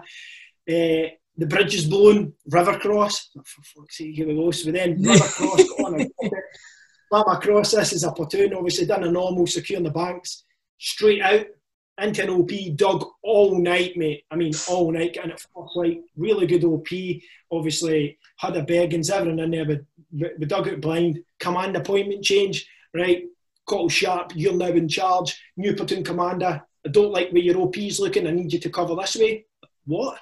So we then had to do, aye, then had to dig a belly hide across the other side of the road to cover this forest block during daylight hours, mate. It's horrendous. No sleep whatsoever. So clap this, kind of collapse that OP. That'd be like the back OP. Push forward, create this bush sort of subsurface hide for a belly hide. So there we were, command appointment. So I'm in there all day, had no sleep, mate. all day. and then just as the last light happened, right, okay, command appointment change, away again. You're heading to an RV to get picked up. No other lie, mate. So we're tabbing along. I'm in my GPMG. Next thing, I wake up, I'm on the floor, fell asleep. Fell asleep. Before me, Made man, they're picking my heart phones. Whoa, what happened there? I fell asleep, mate. Walking with this Pig on me. It's like, fuck hell. Very I've- taxing. I've talked about it before on the, on the, one of these episodes uh, about people falling asleep standing up and people falling asleep walking. Like until you see it, you just don't believe that someone can do it. I first seen it and then it actually happened to me. Uh, I think we were on one of those fucking exercises. It's like not hard pounding. What's uh, one of the ones before it on seniors and. Um, we were just patrolling along a fucking. We, were, we weren't even patrolling. We were just tapping along a, a a road from one location to the next, non-tack, semi-non-tack, and uh, and mate, I could just feel my feet just starting to slap the floor more.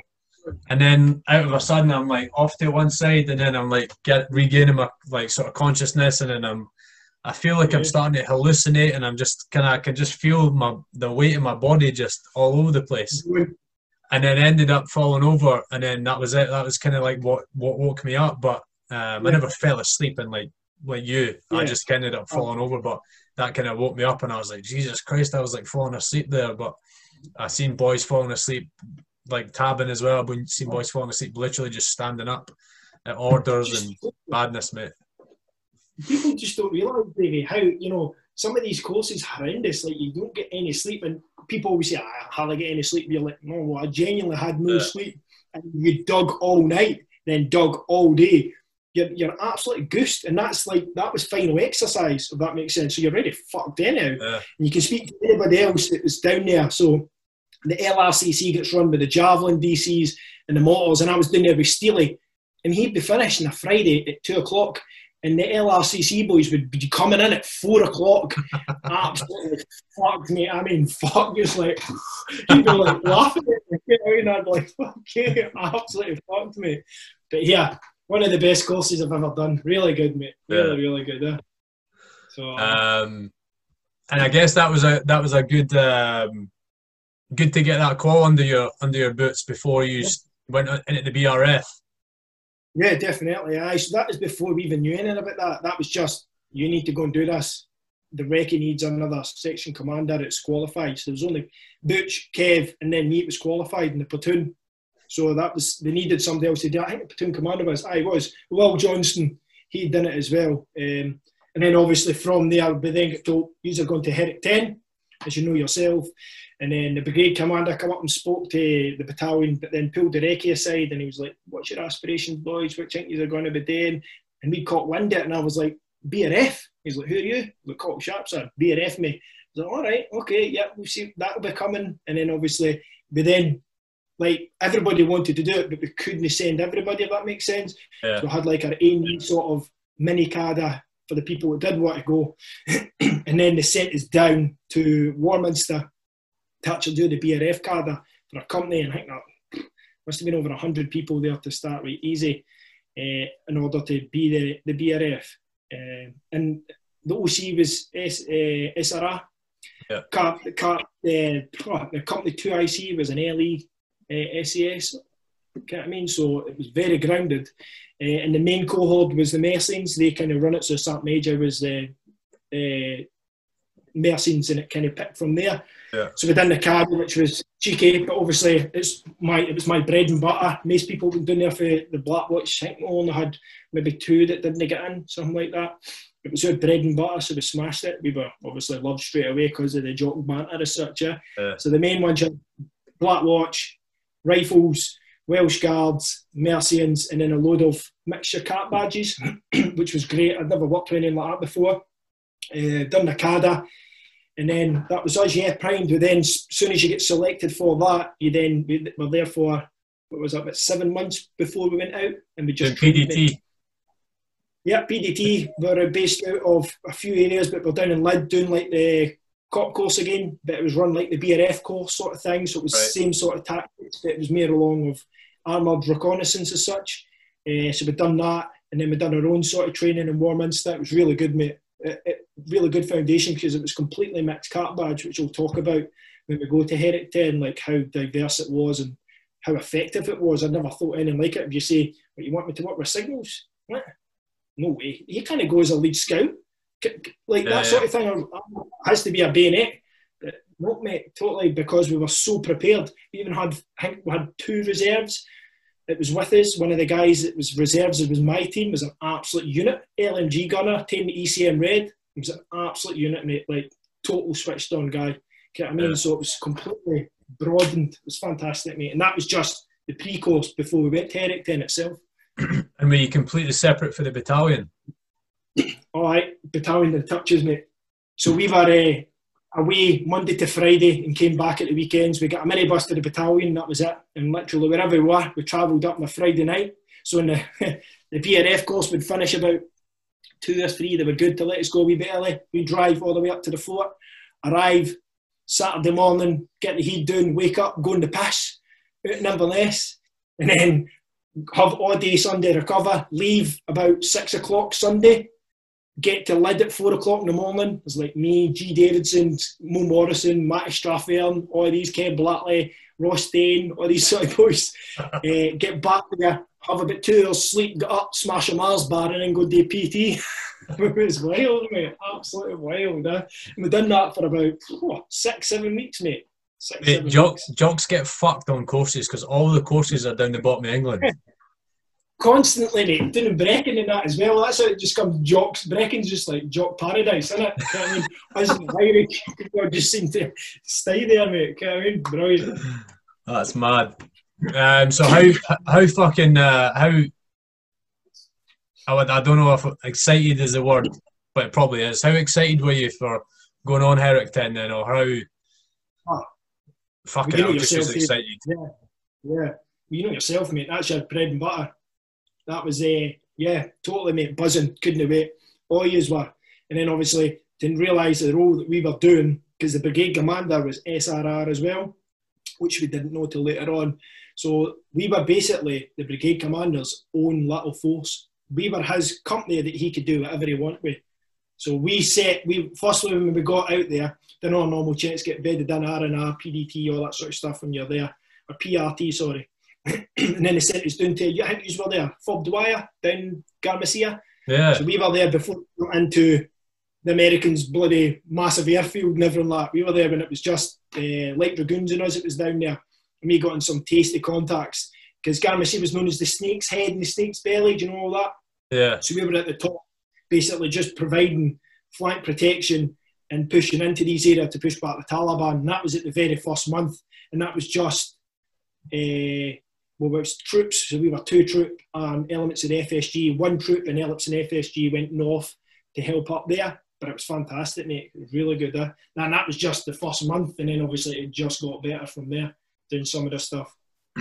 when I got when I got to Fob Dwyer, it was near the end of the tour. So if you're saying that's where you were at the start, then God knows how you managed to survive. It was Fob Dwyer is Moondust on top of Yeah. Moondust. I don't know how they because when I, it was the U.S. Marines that, that uh, had the fob when, when I got there, uh, when we got there, um, and they had I don't know they had very little there, and they were just building it, mate. So it felt Yeah. like, um, but we landed on a fucking runway. There was a runway, Ah. but there was, there was no cook like there wasn't a decent cookhouse or anything. It's mental.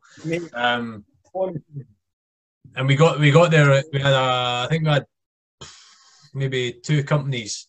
I don't know if we had two companies or just one.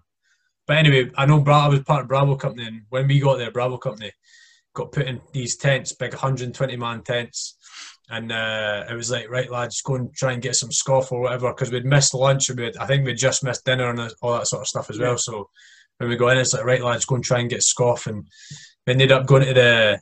Some boys ended up finding like a a Subway sandwich place, that, not like actual Subway, but like a baguette bar. Yeah. and they fucking demolished it in about 10 minutes. Everything was gone. And this baguette bar is meant to be for like the odd straggler who misses a meal because he's been on stag or something. But obviously, we, we didn't know. And all the boys had absolutely smashed it. And then about half an hour later, somebody went into their uh, uh, welfare tent and broke the, the guitar hero. So after that, we were banished banished to our tents for, the next day. the whole company was sitting in the tents, in the peak heat, um, and we never had any AC or anything. And we that was when we we got um, given a big bunch of a big pallet MREs. I mind everyone was doing like doing the swaps, like, oh, give me that, give me that, and I'll swap you my Skittles for this, and give me some peanut butter and that crackers. And it was funny, man. We're just sitting in that tent all day waiting to deploy. Great, yeah, that was some place, mate. When we went there, it was they just taken over, so it was just a teeny wee camp, but they just created this big, massive space. Like there's a runway going in here. We're like, what? I mean, I got speaking to American guys because they used to come round and check the sangers to see what it was. And I had a can Irn-Bru there. And one of the, these two American Marine boys come up chatting away to me, and they're like, because obviously we are taking a short and stag as you do, yeah. And I'm stood there and I say, hey man, what's that? And I was like, oh, this is uh, this is Scottish. This is uh, Scotland's famous drink. It's made with real girders. He's like, what? So he's like, you want a drink? He's like, ah, it's right here. So I gave them a can. Eh? I said, you have to, you have to get it cold though. Don't don't drink it till it's it's been cooled. He says, no problem. Come back the next day, mate. Want to buy the rest of it off me? It was like that was fucking brilliant. You know what I mean? And that was the old cans when it was sugar galore. You know what I mean? So they would have been buzzing for it, mate. But I, that was my fond memories of uh, bumping into the Marines down there. Like they were gagging for me to the Irn-Bru. Um, so what was the situation down in Garmsir then? You, you mentioned you got into some pretty tasty stuff, and like what were you, what was the BRF doing? Like what were they, what were they tasked with at that point? Uh, so we were just so the river that run up it. So we are basically this side of the camp. You had the, the British elements. I forget what unit was there. To be honest, mate, they were just getting ready to rip out because we were there quite early for the battle group. Uh, we were just down there providing flank protection. So we were over there because I was had the 50 cals and the GMGs. So if they needed any sort of support, we had the capability and the range to bring that into them. So we had what probably about 12 12 or 13 jackals whenever we went out, just with that firepower to support them. Uh, and then obviously we'd push over the bridge and then push in when they went further down. Eh? So that was quite, that was early on, so it was good. It was a good bed in, if that makes sense. Because it wasn't, it was tasty, but it wasn't full on tasty, if that makes sense. It was good Yeah. in. Uh, and then from there, that's when it started to get obviously ramped up, uh, where we, we then get tasked to do loads of stuff after that. Next one was uh, Musa Qala, which were unfortunately we lost one of our boys. Well, two, one of the boys that was attached is a, uh, one para boy, and then one of your guys. They they had a, I think it must have been a legacy at the time, mine, completely just wrecked the the Jackal and Fozzie was the gunner. Eh? That was up in uh, Musa Qala, and that was tasty. That was pure tasty. That went for kind of a level to straight up there because Musa Qala is quite tasty anyhow. But we were Yeah. up there and supporting the Welsh Guards. They were out with their warriors, basically dominating a certain area. So we were just supporting them. Uh, and yeah, it was full on fighting every day, pretty much, mate. And unfortunate, we ended up hitting a legacy anti tank mine, which we lost to our boys. Uh, so Um, that wasn't best as such, mate. So was that was I'm going to guess that was out in the desert then if it was a, a mine. Yeah, I mate. Uh, it wasn't my trip as such, but basically they were uh, they, they were going up a track, mate, and uh, they had the Tiger teams, the triple four Tiger teams. Yeah. They were there, were struggling in the vehicle, and literally all they did was go left ever so slightly, mate, just so they could have a look to see if they needed to go back off the track, not even a metre, mate, and it was just there. Very unlucky, mate. And it was a track that they'd created. It's not like it was a legacy track, it was up the side of a hill. So it's not like it would have been placed there by the Taliban, Yeah. mate. That was just a, you know what it's like. There was mines Yeah. everywhere in Afghanistan. It's one of It's it's one of the most mined countries in the world, man. Yeah, I know, mate. Crazy, yeah. So uh, that was a, a culture shock as such, mate. especially getting hit in the desert, mate, or not on a fucking VA or VP. Like, you know, it's is it pretty, pretty hard to deal with throughout the the BRF. Yeah, I, th- that was one troop. So we were uh, over on the western flank. They were pushed up by an OP going along the mountain, uh, basically to get eyes on. So the Welsh guards were in doing their bit with the warriors, and we were over on the western side providing flank and pushing into the ground. And then one troop on the eastern side providing flank and pushing in, and that happened, mate. So uh, that was kind of kind a shocker as such. Before that, we had other areas where obviously G Davidson got blown up, but you know they they boys were all right as such. So did the Samp Major. They had a, a mine as well, or an IED going into Kazivat. They boys, eh? So it started after Musa, after when we're done in Dwyer, it ramped up for us, mate. That makes Yeah. sense, eh? Just What- get spearheaded with this. What was it like for you as a section commander then at, at that point when you're getting into all these all these tasty situations when you get to Musa Qala and stuff like that? Uh, really, your main concerns? Like obviously your main concerns with your lads, but like in terms of tactically, what what are your main concerns that you're dealing with day to day? So I think uh, when you're in Musa Qala, it was we had loads of support. If that makes sense. So it was mainly vehicle orientated. Later on in the tour, when we were on foot, that's when it was proper, you know, hand in hand, sort of close quarter combats fighting. So that's where tactics were more involved. I think for myself, I was probably about 80% of the time leading the company wherever we went. That was my main, biggest fear is obviously hitting an IED myself. Uh, I used to get absolutely destroyed by tails all the time for it. He used to think I volunteered as mate. That's what he used to say. One of the he fucking chucked a bottle of water at me in the back of the head. Was fucking then. He fucking still volunteering us for this shit. I'm like, I'm fucking, you honestly I want to volunteer for the wagon? Get what I mean? Uh, so that was the main one. Uh, the concerns, which we'll talk about when I talk about some of the ops do. In regards of tactics, it's mainly with your vehicles. It's it's working off jockeying and supporting each other. Always being within, you know, 50 metres, 100 metres off a call sign, a buddy buddy system in order to work. So I was 2 1 Charlie, so I was the front, and then the platoon commander was behind me. So we kind of worked in paired. That was our sort of battle buddy as we move forward. Obviously, you know yourself when you're on as a section level, we worked as a company aspect. Huh? Yeah. It was uh, really good, mate. What po- tactics is what gun did you have on on the uh, on the platform? we had the 50 cal and then my jump in the front. So high. Was that through-. Was that through choice? That you had the 50? aye. Yeah, so we went in there looking at vehicles. I was like, we're having that one. 50 cal, the GMG is fantastic, mate. Fantastic bit of kit. Well, okay, I mean, but you're like, 50 cal, let's take that too. You want that? Aye. I mean, brilliant, mate.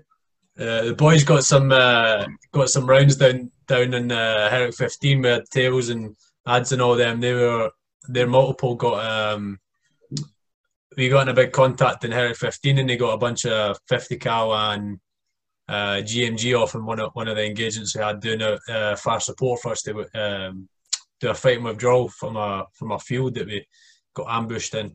But they were up on the up on the high ground on the on the on the to our left flank and Huskies, mate. We had three Huskies, two GMG, uh, two HMGs, and a GMG, mate, and they were just pounding. At the same time, we had an A10 coming in doing strafes as well, mate. It was fucking insane. We were doing a fight and yeah. withdrawal through this through this field, mate. Madness. But um, Crazy, mate. Absolutely crazy. yeah, The So- you get out there, brilliant. Uh, in Afghan, the elements you can call in to help her, you know, second to none, mate. yeah. Yeah, I mean- I, I don't know. I don't know how much eat like a, a re, just a regular patrol would be getting out of a out of a checkpoint. But obviously, I was with a recce then as well, so we had a JTAC that was constantly attached to us. And then we had this Marine guy. He was some sort of, I don't know, fat, like even like a level above a JTAC if that's a thing.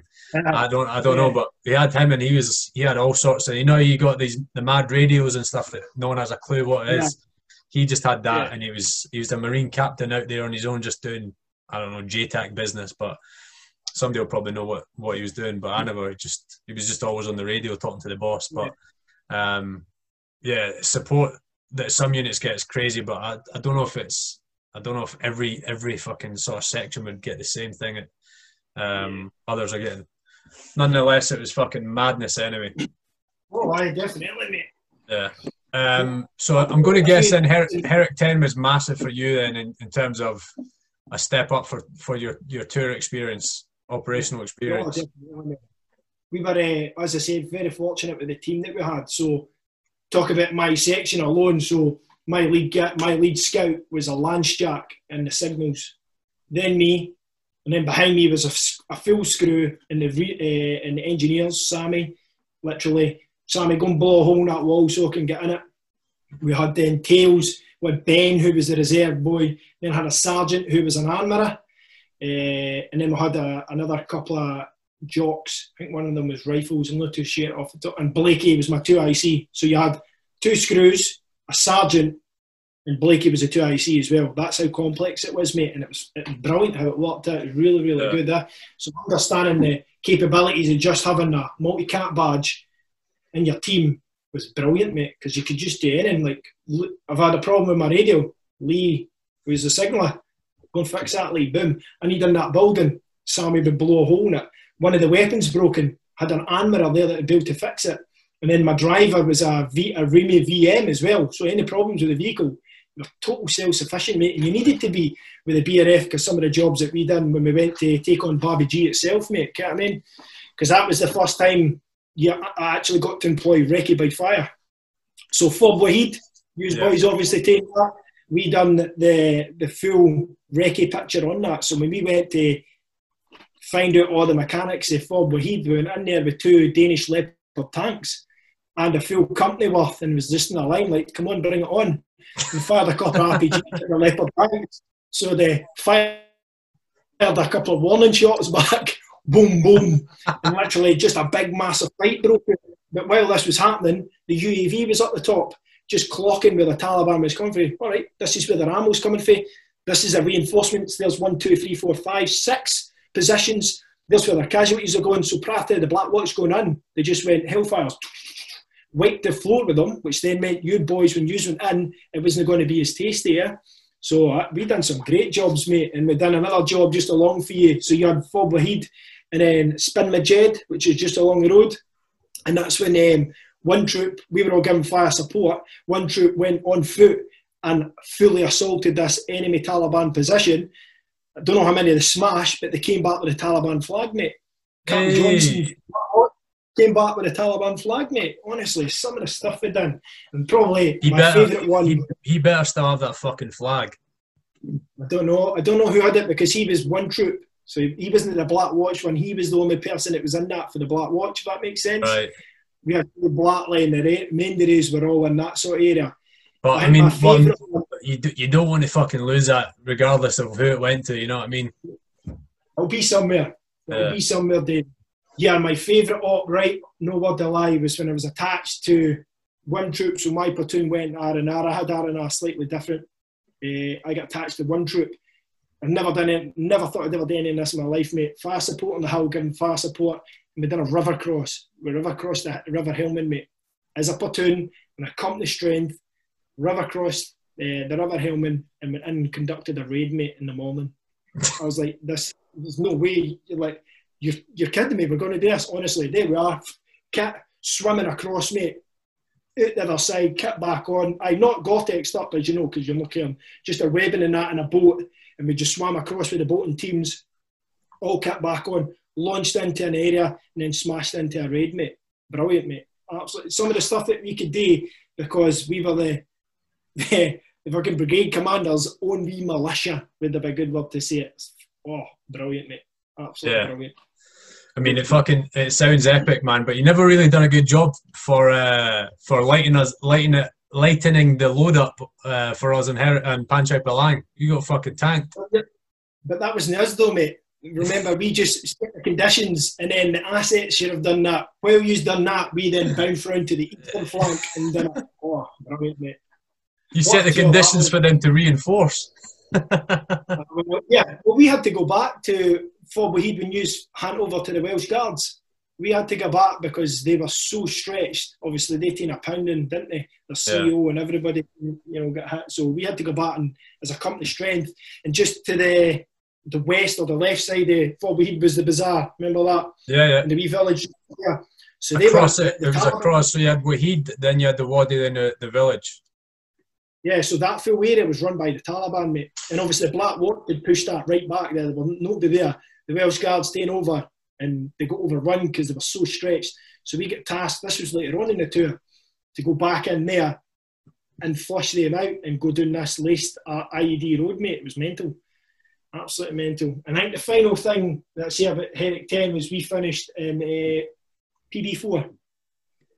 That was our final task is Herrick 10 was to support the Mercians and push back the Taliban because again they were all getting stretched because I think you had, yous had been retasked at this point you were away back in Kandahar so they, we had to go back in and backfill they guys and then kind of push on and help they guys out it was here it was what a tour that was David Well, That well was we proper had, was that after straight after uh, Panther's Claw?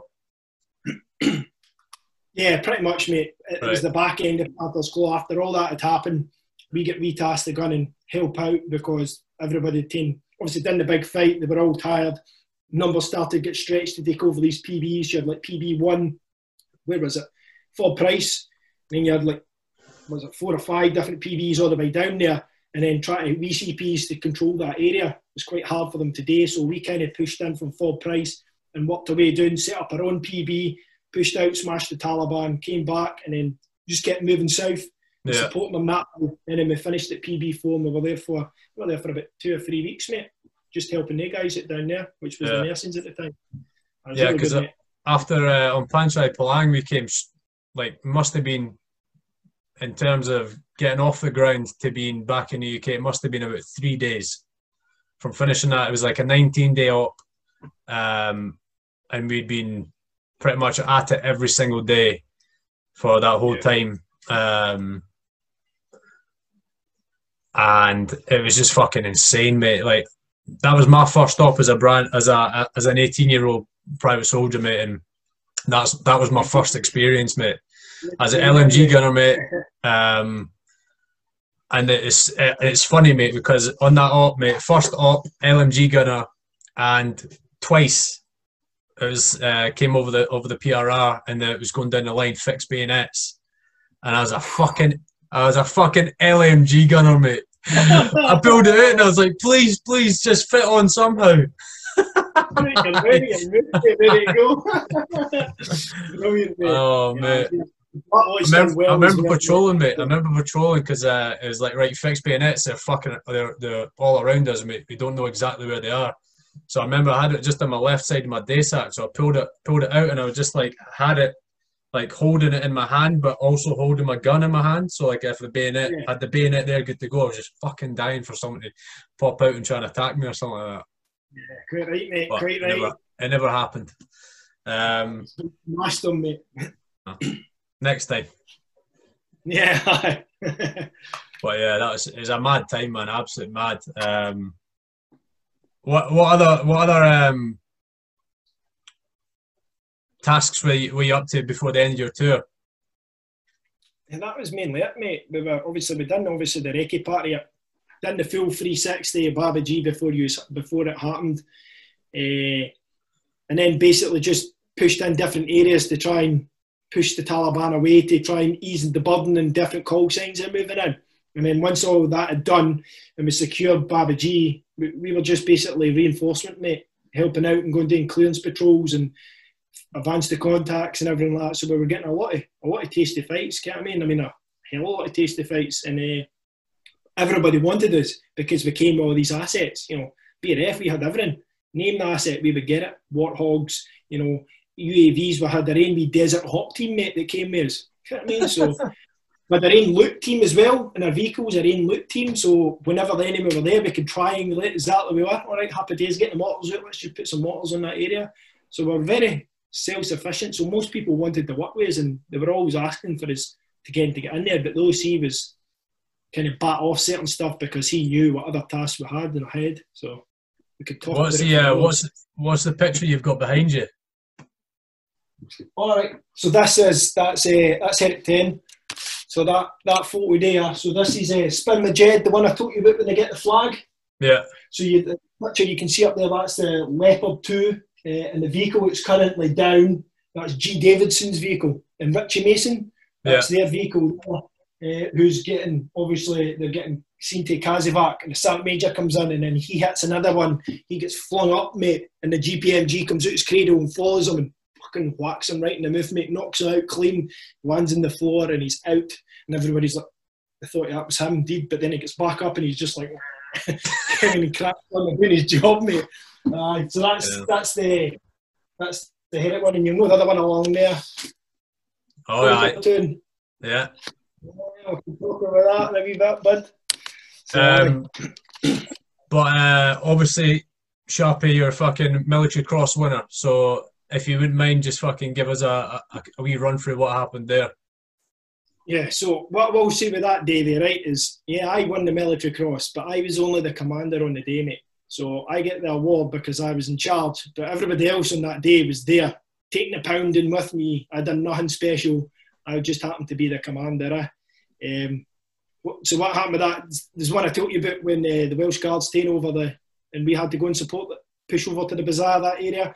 So we're in there, um, full company, 33 jackals in support, uh, drivers in the vehicles, sections out. So there was our platoon, two platoon was on the main flank, pushing into the actual bazaar itself, uh, the village at the back. On the eastern side was Loxie and his section. On the western side was my section. So me, Tails, Blakey for the Black Watch. It was in that. Uh, all the other boys I've talked about already.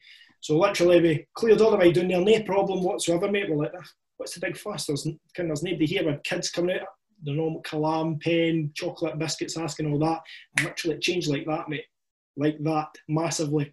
And the GPMG gunner was a, another boy I forgot to mention, Praz, section commander, Mortals, Bravo MSC as well. Uh, he was in the jimpy. it was literally a corner like this, so we're here. He's covering down there, big open compound to the back, 12 foot high walls. And uh, one of the boys is just like, do you know what? I've been in loads of contacts and I have never seen one of these people up close in person. And the boy was a bit of a jinx. Willie's name is. He was a sharpshooter. English boy. I'm like, shut the fuck up, Willie. You're a pure jinx. As we said that, contact RPG. Praz takes a shot, gets a stoppage.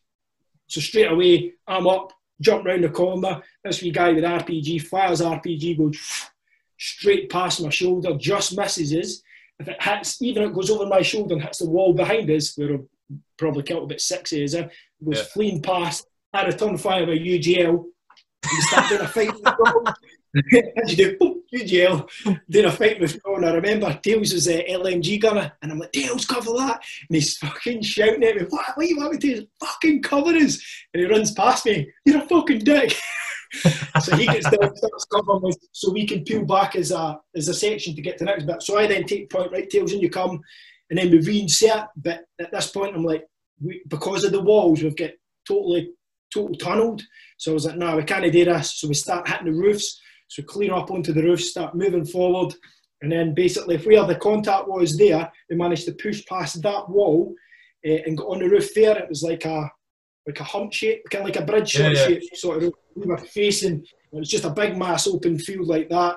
There was a mosque in the corner, and then there was a, a basically a wood line that run all the way down there by a canal. And that was us, mate, there for 11 hours, just taking a smashing. So basically, the full team is in there just constantly under contact for all different directions. It was just chaos, mate, absolute chaos. We had mortars in support. We had the GMGs firing for the, uh, the jackals at the back.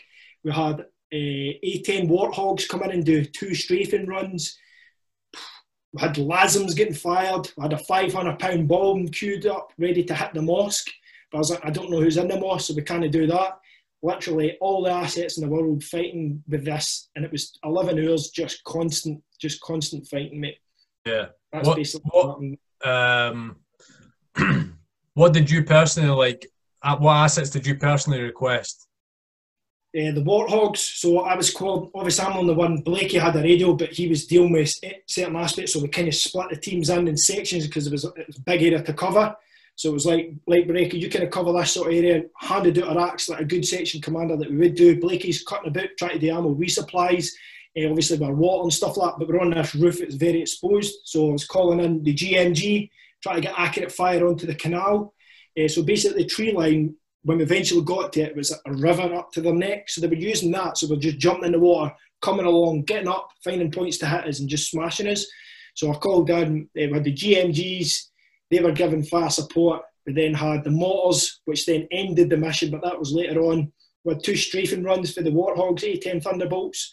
The first one came in, they came into the north side and basically strafed down the field in the front of the tree line. And then the second time we got it to come east to west to strafe along the actual line. Here, mate, we- gave them a pounding. So over the ICOM, they were feared. They didn't know what to move because we'd absolutely hounded them for 11 hours. Plus, we were taking the hounding. I think the funny thing was, I don't think everybody, don't think the rest of the company realised how bad it was. The OC came up. He was asking me, I was by the end of it, mate, could hardly think straight. He was like, could we get jackals in here? Could be put an air in? I'm like, kind of absolutely fucked. He's like, yeah, I think so. I think you should come and have a look. Him and the platoon commander come and have a look, stick their head up, mate, and it just goes. They're like, fucking hell. And I'm like, fuck, you are bad omens, get the fuck. And then it went away again, massive contact again. They're like, geez, oh.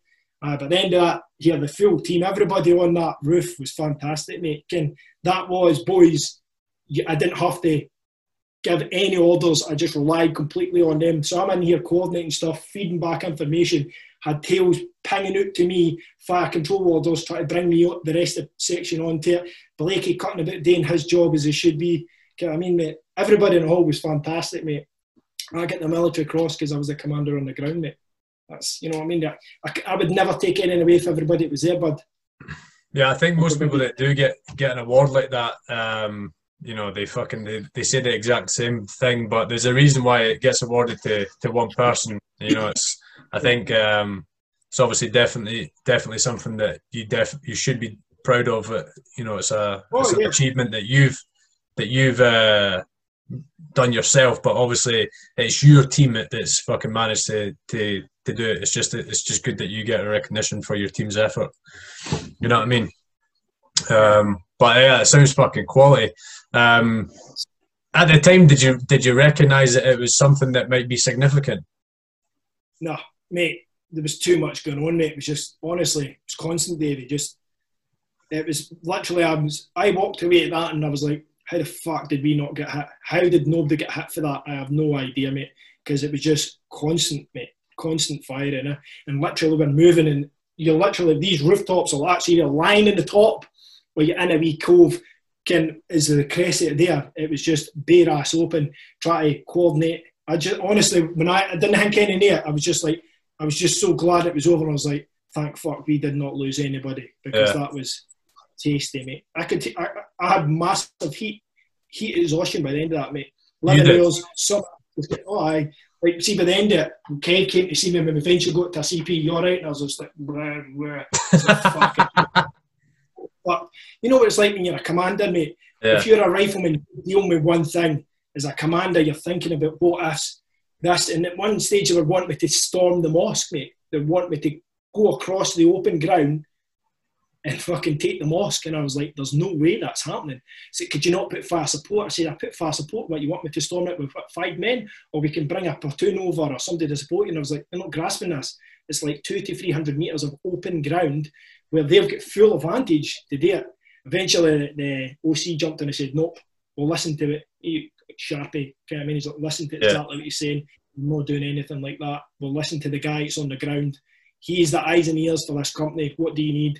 What are you doing? I says, we need to hold this area, push them back, don't let them come back into the village. And that's what we did, mate. So, yeah. it's fantastic, mate. Really What- good. Do you, did you have any sense of the enemy strength size? Yeah, couldn't tell you, mate. There was, we reckon, at least about 20 to 30. That's what they reckon. Yeah. Because they just get reinforcement. And then while this happened, uh, later on, that's when uh, I think it was B Company, might have been B Company, flew in in the helis past Wahid and dropped in.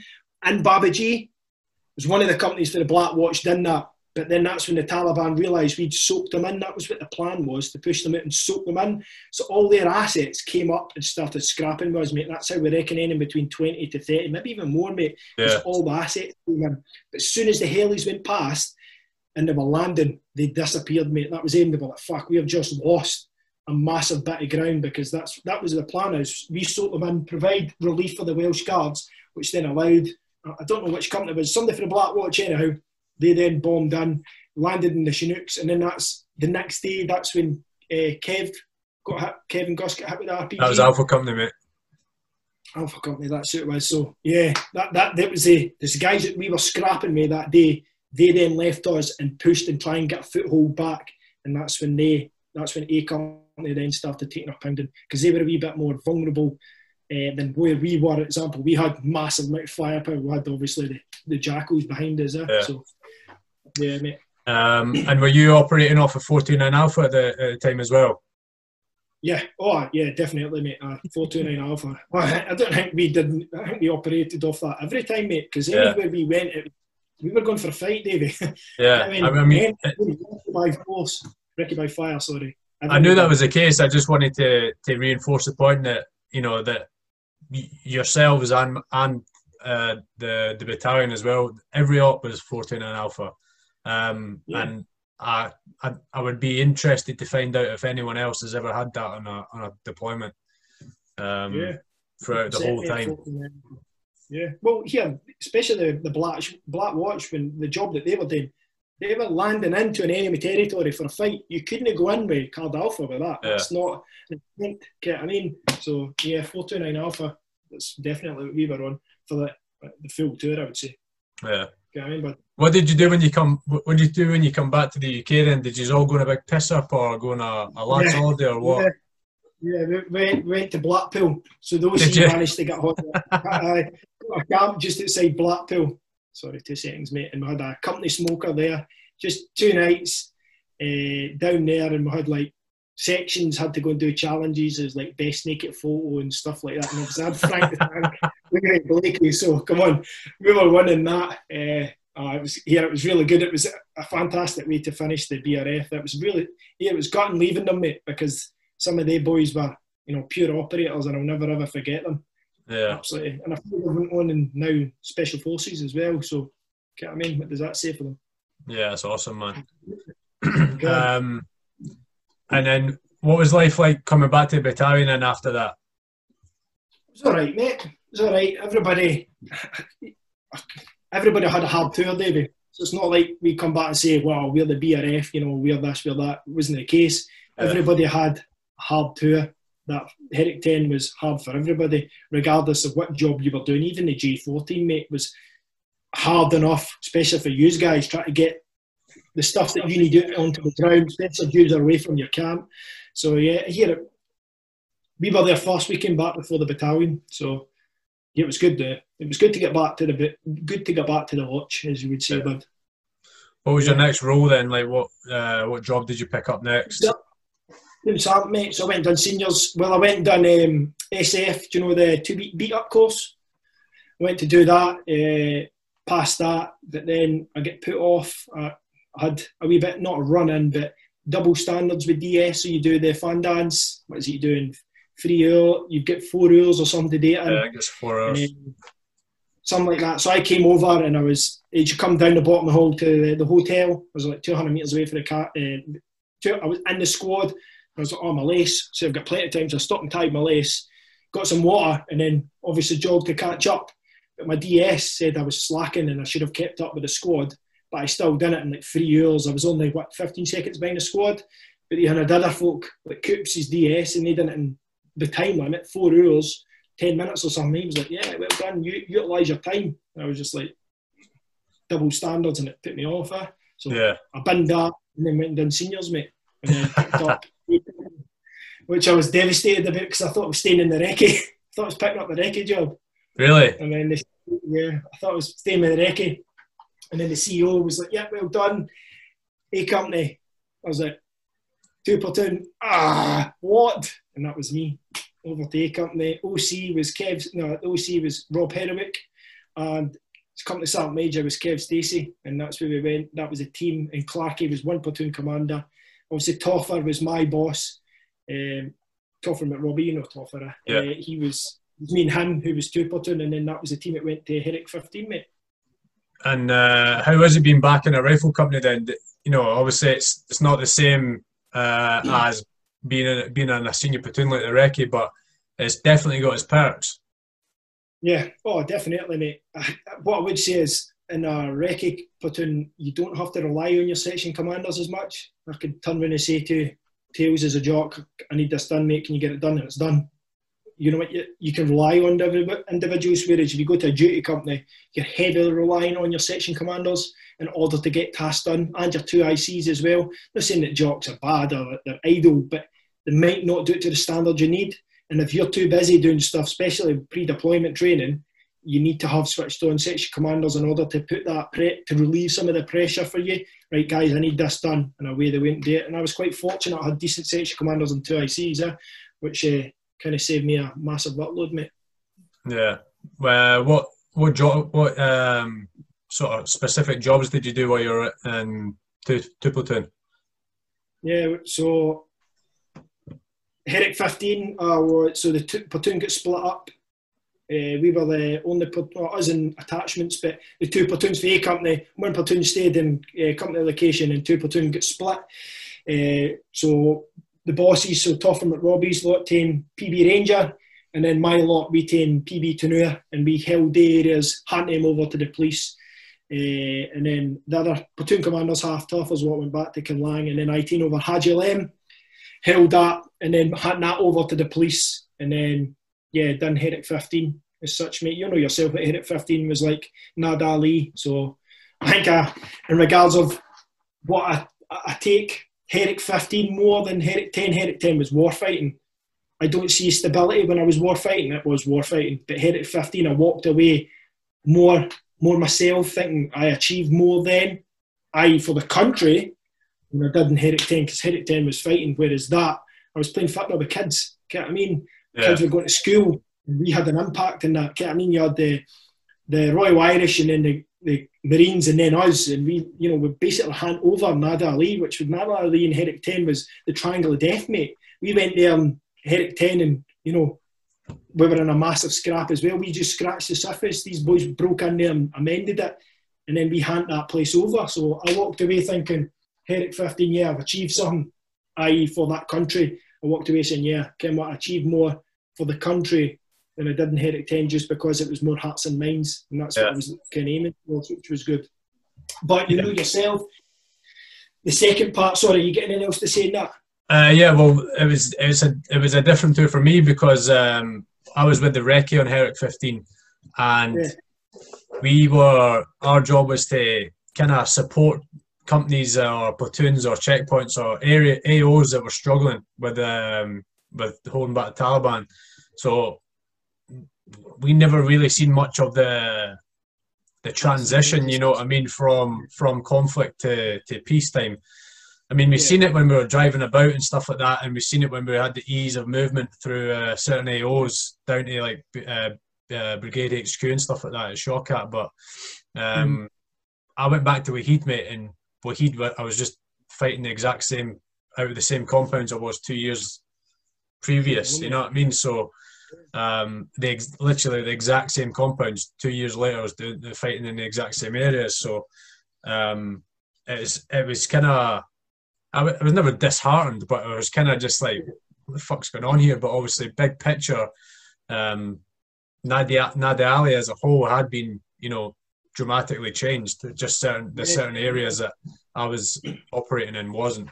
Um, but there was definitely like like you said, peace coming. Um, and then just to fucking finish on that, to hand it to hand everything back in 2014 is an absolute travesty. You know what I mean? But uh, it's it's going to be downhill again and go go downhill fast. So I just hope that you're not going to end up redeploying in there because the amount of lives that got lost in that to where it is now, it's just it's politics, I suppose, mate. But they couldn't keep the British Army and the American Army in there for a long scale war, mate. But any day, is it going to be secure in the future? That's the problem, eh? I know. I did need a po- political answer, but fuck knows, man. Yeah. Um, Yeah. what were you going to say there about your second half of the tour? All right, second half, you'll be aware of it because you joined me in uh, Royal Guard and uh, Ballater, which was fucking epic. That was uh, that was brilliant, mate. I think that's one of the best experiences I've had in the army as well. Uh, um, you were, what were you batting? No, you were on the batting again. What one were you? That was Scotty Mackey was batting again. What beat were you? Um, mate, it, it escapes me. I can't remember. Well, yeah. At the end of the day, mate, that was brilliant. That was that was you know, it wasn't the, it wasn't the army. I mean, No, no, no, no. The service for the royal family, but in the second, in the other half, it, it was you know very rewarding. Nobody else has got to do that. Like I don't know anybody in my time in the army in the Black Watch has got to do that. So I was just like, yeah, that's, that's brilliant. And not only that, we're pony platoon. Yeah, so as a guard platoon, as a guard platoon, it was literally a platoon just doing guard on the camp non-stop, and then it was a pony platoon who basically just worked a civvy job for three months uh, out in the Highlands of Scotland and partied Yeah. every fucking weekend, like the weekend never was going to end. Um, the, amount I'll tell you one thing because I came into Alpha Company then as a as a as a a bunch of guys who are backfilling, you know, an undermanned task, and the the uh, amount of camaraderie, mate, that we built up just in that short period of time, you know, it's three months, but by the end of it, mate, all the Alpha Company, I was best mates with all the Alpha Company boys more than I was the boys that I'd just been with. Um, Yeah, thing is, mate, you know yourself, the boys it was no no blow smoke up our own ass, but the boys it was in the Doomers, you know, you had Footlet Wardy and you know Scotty Markey, you had Nick Culligan, you had some absolute characters in there, mate, and good soldiers, quality soldiers at that, mate, as Yeah. well. So I think we had a good team going from Herrick 15 into that. And then it just gelled, mate. It worked. I didn't have to do anything. Not once did I have any complaints about the beats. Yeah, I mean, I went all the beats and not once. Obviously, you had folks saying, "Oh, we're doing this again," sort of thing. But it was good, mate. yeah. There's my dog at the door scratching to get in. um, yeah, that was class. That was an absolute class time. Definitely one of my highlights of the uh, of my military career, and um, it was good to, to meet the Queen as well. Yeah, yeah, definitely. Yeah, I got the honour of dancing with her. Not that I done very well, but me and Welshie had to dance with her. And obviously, she's a frail old woman, mate. And uh, you do the dash and Mike Sergeant, so you're like, can you swing around like that? And I wasn't doing it hard enough, mate. And she gripped me the inside her hand and swung me. I was like, oh, Jesus. Like, she was obvious. She was wanting it done properly, mate. So I was like, I said to Welsh after it, mate, did she did she grab you? Aye. She was, Aye. Pure grabbed me and swung me about. I was like, Jesus, I mean? So, she, royal family love up there. So, aye, he's Oh, yes. brother. Here's a story for the grandkids. Then, mate, aye, dance for the Queen. Um, did you enjoy your time as a platoon sergeant with Alpha Company then? Loved it, mate. Yeah, I, honestly, I was devastated when I went, but yeah, un- unbelievable, mate. I think I was, as I said, I was very fortunate with the team that I had there. Okay, I mean, both the platoon commanders I had, you know, we're really good guys. We clicked well, and then the section commanders, I did, E- I had the two ICs, the Lance Jacks that were in there were really good here, and Jocks. I mean, not got Yeah. a bad word to say about the platoon. I was quite upset when I had to leave to my next posting, mate, because it was a good team. So Yeah. always have to move. So uh, Uh, where did you go next?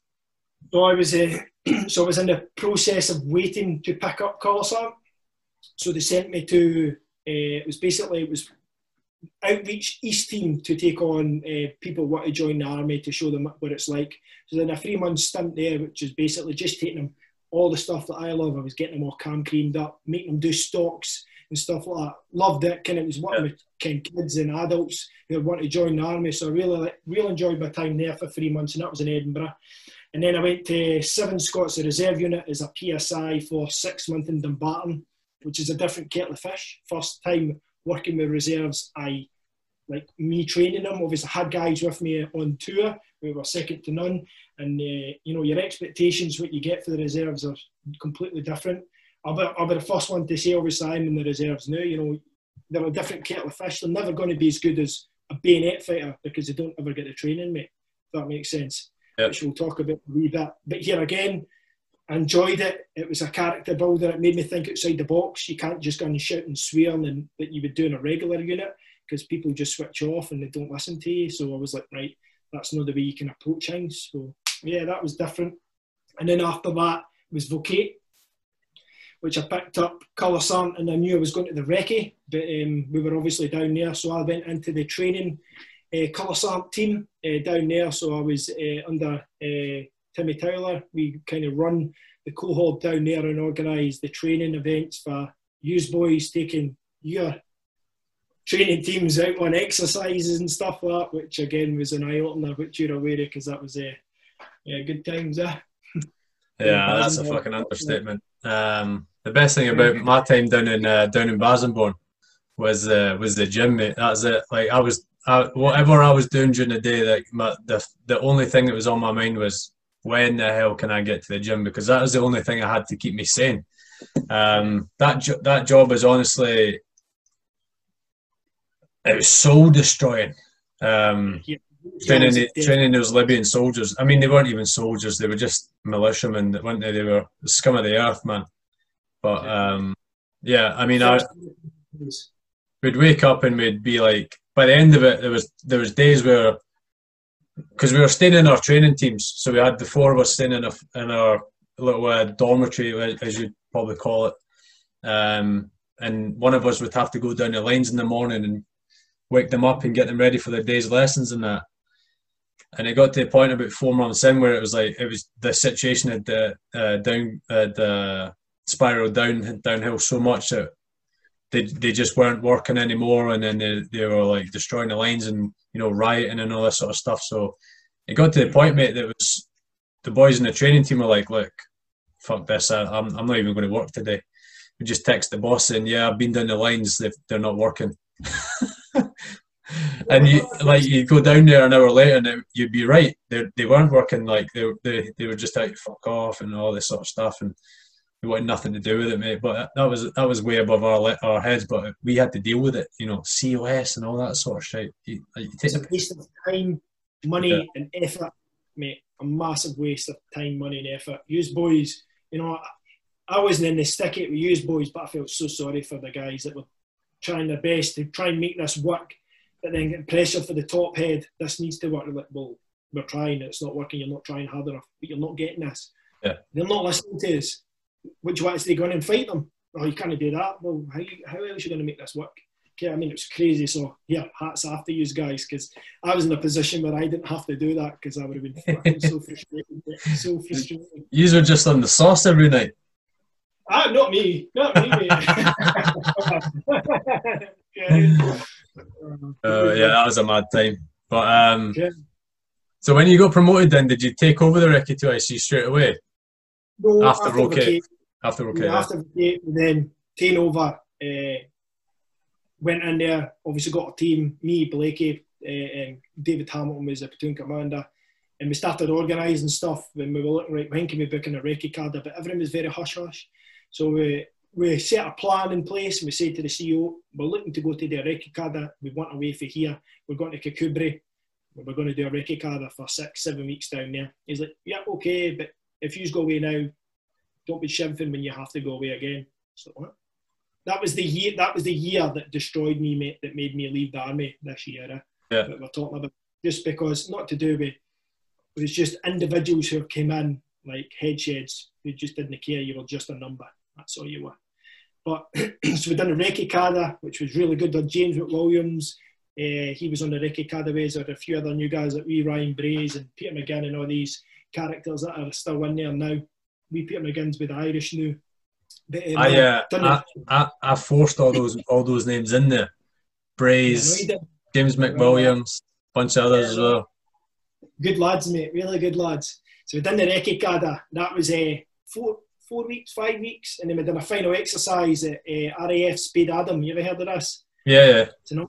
Yeah, but brilliant, mate, because they've got mop tanks, blow up tanks. They've also got um, actual ZSU, which is an anti tank uh, weapon system, uh, not anti tank, anti air unit loads of stuff plotted all over the place, and they've got an airfield with old MiGs and everything on it. So it's brilliant, mate. We set this big, massive exercise up, built up a good picture, and the final thing was a raid. Right, guys, we're raiding onto the airfield. You need to destroy these MiGs. So that's basically what it was. We put me enemy pocket suits supporting it like they would do. And then the boys went in, made up their own sort of C4 and denied all these planes at the air. It was really good. And it finished, right? The final exercise, mate, no die, the final day, the final night, fucking started hammering down the snow, mate. I'm like, oh, fucking hell, man, this is going to be horrendous. But the boys dug it line. Sam Connor was another one as well, came over. Stewarty, two screws, you know, fantastic guy. So, yeah, yeah, it was really good. we finished that, mate. We got back on the Wednesday, and then by Friday, I was tasked again. I was the lead instructor for seniors for SRTT, you know, the Scottish one. Yeah, yeah. So they sent me down in that, three weeks in Brecon, taking that again. I, I wasn't too fussed. I was like, right, okay. But I'd only been married that December, so I hadn't seen the missus. I'd literally go back for a weekend. Away I went again. Went away for three weeks for that. Came back for there, and then they said, right, guys, you're away to Kenya and France. So I think the, where was the battalion? The battalion's in Cyprus, actually. So then sent us to Kenya. We're in Kenya for six weeks, eight weeks. So literally got back for a week. Kenya for six to eight weeks. Then the PRT, I was in the PRT to start with there, doing all the range stuff with that, setting that up for the guys to run through their training. And then the second party, I was the Recce DS. So I was cutting a bit, doing all the Recce stuff. And then we finished that. I thought, yep, that's it. But then they sent us to France the CENZUB, which was yeah, don't get me wrong, that was probably really good. That was CENZUB was a, a makeshift village, mate, an actual village. It had three different areas. It had an urbanisation, like American urbanisation sort of house. Right. It had a factory area, which was not like an old industrial factory area, and then it had an old World War II sort of area, a town centre, where a big massive tower in the middle, and literally we learned all the tactics of the French, incorporated their own tactics done all the training and it finished with a big exercise, us against the French. And it was brilliant, mate. Good probably eye. one of the best. Yeah, oh, mate. Loved it. And we get let loose. I was platoon commander for it. And platoon sergeant was Blakey. In the final attack, they're like, right, Recce, go and do a feint. I want you to go over the bridge on the left, feint. So they think that they're coming that way. eh, And then just make your way into the village. That was my that was that was my orders. Just do that. And the DS that was with me, the French there, kept asking me, "What you doing? What you doing?" I was like, "Nah, I can't tell you." Kind of thing. Oh, I'm just going here. What it was was we just kept going and going and going, and we ended up in the middle of the town, and all the tanks were still there. So it was just like, straight go and smash that," and it was just like, we were just smashing all the tanks, mate. We got a good applaud for it. And then he come and smashed them. It was really good, mate. Fair and see for an urban exercise. First time I've ever done anything like that. Obviously, get Copehill Down and Winnie, Winnie Hill Yeah. is nothing, nothing like Zen's up, mate. It's fantastic. Really good. Did you have to do the fences or did you skip that? No, so we didn't do defence, did we? No, we didn't. We just did an offensive part. Yeah. We did do some defensive, but not like Brecon where you put your razor wire and everything like that. That's the fucking worst that. part about urban ops, man. Offensive stuff's good fun. Okay, and, uh, literally it was just attacking these buildings, going through their SOPs, using the FAMAS and stuff. It, it was really good, Dave. Yeah, Yeah. really, really good. I enjoyed that. But and that was the, the nail in the, the rod. I came back, wasn't chuffed. The CEO just tapped me with pure shit stuff, and I was like, "That's pathetic." Ken, where we were going, I was just like, "No, that's it. I'm out." And my missus was just, she was just starting a doctorate to become a doctor. Right. So it was either her career or my career as well, kind of thing. So I was like, I'm getting out. That was me. I had enough because I just people were saying to me, but you're in a position where you can influence that. You become a sergeant major and you'll be able to change stuff. And I'm like, no, you won't. No, no, I no. had, a, I had two gleaming sergeant majors. Look at Jimmy Fraser, mate. You know Jimmy. What a guy he was. What a legend a guy done everything he could for the jocks. But his influence was very low at the top because they just didn't care. As long as they got what they wanted to get promoted for the next job, they didn't give a fuck. So Yeah. I'm just like, that's the way the army's going. I'm like, Yeah, that um, when it, when I when it kind of say when the news broke, it as if it was some sort of massive fucking breaking news story, but it kind of was, man, because I don't know if you'd be comfortable hearing this, but mate, at the time, you, like somebody like yourself, man, you're you're you're the top boy, man. You're the, you're one of the Yeah. top top dogs in the battalion. You know what I mean? Um, Yeah. ev- massively, massively respected, massively, massively capable. You know, you you just the essentially your battalion fucking top dog, mate. And Yeah. if no one's fucking want, willing to listen to you and take your you know advice or concerns or even just yeah like like I said listen to what you've got to say then what the fuck is it the rest of the boys got you know guys like me who have got no more nowhere near as much influence or you know capability or whatever that, that you had at the time like Yeah. I mean and you are completely right that you say you, you know you voice your opinion and nothing ever happens nothing ever changes because people are selfish, mate, and all they care about is themselves. And it, it's it's a hard truth, mate, but that's the way it is. There's a bunch It's of guys out there. There's a bunch of guys out there like like you said, mentioned Jimmy Fraser. People like that who aren't and who don't give a fuck about their own career and will will just work for the guys. But then there's Yeah. a majority, I would say, unfortunately, who who just really want that next fucking that rank and they want that the next rank as quick as possible and they're kind of willing to do whatever they want. But it is a bomb, bit of a bombshell, mate, when you when you just went through with it because a, a bunch of guys were thinking, "Ah, he's, you, you'll sign back, on, sign back on." But when you eventually were when you when you eventually popped smoke for good, mate, everyone was like, "Fucking hell!" I actually went My through it. said the same thing. She says, You're not going to do this. And then the day I signed off, I went in and said, I've signed off. She went, Eh? No. I said, Michelle, I've signed off. She's like, Oh shit. And then it kind of hit, the reality hit, and I was like, I'm done with it. Yeah, I mean, but I, I'd never sleep the army, David. I, I love the army. I still do love the army. Made me who I am. But it was just going in the wrong way that I was just like, makes no difference what position I get to influence. Yeah. Don't get me wrong, there's some people in there that know, like Toffer McRobbie, who's never an OC, who can influence stuff, and I hope he really does. And then if he ever gets to the point he's CEO, needs to listen to what people are saying in the grassroots. We, we know him, he probably will, because if it doesn't get fixed, it's just going to be the same thing. Two years, people come in, make a name for themselves so they can promote, where everybody else is just getting smashed and burnt out, signing off and getting out. That's not the way the Black Watch used to be, mate. It was a family regiment. People promoted within, and they went through that. It was like I've just been grafting for four years, right? The battalions in this sort of state because I'm there with them. Exact same when we see a section commander, you need to be in the same level as your men. That makes sense because you can't expect them to do something because you're fresh and they're burnt out. You know what I mean, mate? Yeah. No. Yeah, it was a fucking crazy time. Um, Yeah, bud. But what what what fucking what was Civ- Civic uh, career like for you transitioning straight out? Like, did you have any plans or did you walk into a Yeah. job? No, I was uh, so my plan. I wanted to do my personal training course, and uh, obviously the fire service was my calling. So in the process of leaving and waiting for that to, because it was starting in January, so I left in June, so I had like six, seven months in between. Yeah. So I joined the reserves, and the, the reserve, obviously, with my, my experience and my skill set that I have, they were like, I can give you, you can work here five days a week if you want. I was like, what? So yeah, you can work here five days a week, and I was like, Roger, okay. So I done that, mate. Done that until the fire service, I started training the fire service. And then I had a break in November. I went done my level three um, diploma in fitness and instruction because it was something I was keen to do. So I done the reserves. That kept me ticking over as such, if that makes sense. So I done that course and then I started the fire service in the January.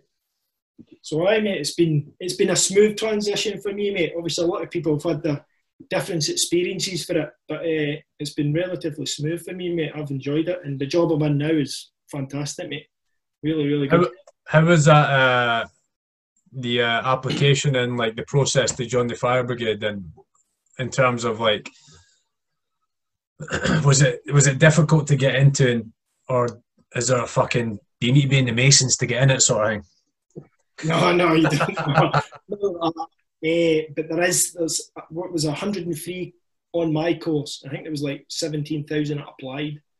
So you, you do a, you know you do your application and then you do two tests. You do a mass test unless you've got like a level B in mass or whatever it was, which I had because of my uh, adult that I done through the army. But I didn't know if that was equivalent, so I put no. And then when I actually got it, I said, "Oh, you didn't need to do that. You had done it. So I had to do that last test again, which was pretty ninja, mate, to be honest. I was like, fuck, this is quite hard. Ken. Some of the stuff I've not done for years. I was like, Jesus, I've done a lot of studying before. Then you do a judgmental sort of test where it's just situations and it's worked around like public sector because obviously you need to understand your mechanics there and how you would react to certain things. And then if you get past that, you then go to like a day assessment where you like, climb ladders, you go through a confined space, you carry equipment like uh, dummies of weights to make sure you've got the strength. You do a bleep test. Uh, you assemble a bit of equipment with attention to detail, stuff like that. And then once you do that, if you pass all that, you then go to interview. Right. And then if you pass interview, you then start. A, so it was good, mate. I really enjoyed myself. How long is it? How long was the training for it? Was it 14 weeks? I think some saying 14 weeks. 14 weeks. Uh, and here it's, it's, it was really good. I, I enjoyed it. It's, I like getting my hands on stuff. I like doing stuff like that. I think the only time I had a wee flag of fear, like I was like, whoa, out of my comfort zone because I'd never done anything like that. It's when you wear BE for the first time, right? So you wear your, your breathing apparatus and you're all masked out and that's all fine. But the first time that's to send you into it's big ISO containers with a fire in it, through smoke and stuff. The first time you get in there and, you're like, and the heat hits you and you can't see. I was like, oh my god, I'm well out of my comfort zone here, like fucking hell. And there was another boy with me as well who'd never done it before. And when you're searching, you're meant to be quite far apart, but we were like fucking whole nation just to get your confidence up, mate. Yeah, I so that was a that was a shock, Ken, because it's something I've never done before. But I was Yeah. like, whoa. And then I was like, woof. But then obviously it's exposure, the same as any mate, you get exposure. And then it's memory muscle. There's actually when we repeat wet Harlan test, you know it instinctively because you do it so much. It's the same as when you do any sort of stuff in the fire service, your search procedures, you just constantly do it, practice, practice, because everything comes memory, memory muscle, instinct, stuff like that, mate. And it's, yeah, it's really good. I love it. Very active job, mate. Yeah. How easy is how how easy have you found the the the skills that you learnt in the army to the fire service in terms of the transferability? Yeah, well, fitness for one. Obviously, the army, you're fit. Uh, you're very hands-on army. Like for you, you learn new skills being weapons by being able to pick up a weapon, especially that you're an instructor on how to teach a weapon. You can read a pamphlet and do that. So then, when you get given new equipment and technology, uh, like technical aspects here, it's easier to come across and very hands-on, mate. Everything you do is hands-on because it's all about you know cutting cars or stuff like that. So it's very hands-on. And in the army, you're very hands-on, aren't you? So it, everything was transferable, obviously, apart from the usual, like running about and shooting and stuff like that. That's completely different. But the aspects of learning, because you learn a lot in the army, kind of helps you out with that sort of stuff, mate. Yeah, really good. And so you've been doing that since 2015? Uh, about that, three years this year. Right, okay. So what what sort of things have you learned since you've been a fire uh what do you call it, a firefighter or fireman or firefighter? Firefighter. What sort of things have you learned since you've been uh, been a firefighter then? just um, I think work obviously with the army you don't work with Joe public. I think having a lot more empathy because you know you're going into people's houses and you're speaking to them. It's all about prevention as well. So getting just being more along more with the community, mate. That's the biggest thing I'd say. Obviously, where I am now, I'm all about the community, going round to people's houses. You know, local community shops and stuff, and making sure that they're safe and secure. That's the biggest thing I'd say. Take away. Obviously, you learn your skill sets with how to save people out of cars, from working from heights, from fires and stuff that all comes with the job. I think the biggest thing is being part of your community because obviously you're a community fire service. So I think my favourite thing that we get from us, we we're water rescue. Right. So we do flood response. We've got a boat. We've got our wet, su- uh, dry suits and everything. We'll go out and do training in the water for people who have been stranded in the water and stuff like that. That's really good. That that I love. I love swimming and that anyhow. But to actually do that aspect in your job's really good. And uh, we've got a boat, as I said, so I'm a boat driver as well now. So yeah, yeah, it's really good, mate. Really, really good. It's awesome. Um, there was a que- there was something that was fucking tickling my brain there. Go for it, mate. Think about it. Can't even remember. Get back to it. I'll come back to it. I'll come back to it. Yeah. Um, no, that was it. What's uh, what would you say would be like a, let's say a regular day for you then? You obviously you mentioned the community support stuff there, but in terms of like um, like work to re- rest ratio? Like, what's your shift Yeah. pattern and stuff? So we do two days, two nights, four days off, and that's a rota throughout the year. It just continues like that, and then obviously you get your leave in between and stuff like that. So that's what we normally do. A normal day, you'll go you you'll do your line up at the back, then you'll get told where you are in the fire appliance. Like different seats means you do different jobs. So you then do. This is obviously before COVID because things have changed now, but you would then do your full checks. So if you're on the offside, for example, it means you're like the BA team. So you would then check that fuel side to make sure everything's serviceable, all the equipment's there, all the fuels all topped up, and it's all good to go. And then you check all your special appliances to make sure they're all good to go. That's what you do in the morning. then you go up and get a morning brief to find out if there's any policies or change of procedures, and you'll talk about what you're going to do for the day. And then usually what happens, you do your uh, your daily work. So in the morning, you go and do there's like a list in the station that you go and do all your fire alarm checks and stuff like that, and then check other special units. So in the morning, you're just checking to make sure the prime mover, so the actual fire engine itself, the, the truck is drivable, the lights, everything. But there might be, so we've got an ATV. So what you do is you drop, you check the hook lift to make sure that's working. You'll start the ATV up. You make sure the fluids and everything are good. Make sure the, the lands, which is basically the, the where the water will come out of, make sure that's all pressurised and everything. So that's what you'll do in the morning, mate that'll probably take you up to about 10 o'clock. You stop for a cup of tea, have another chat, and then you've, you've got basically like modules you do every month, like core modules and everything. So you'll then do maybe a PowerPoint lesson or a theory based lesson, or you'll go out and do some ladder drills, pump drills.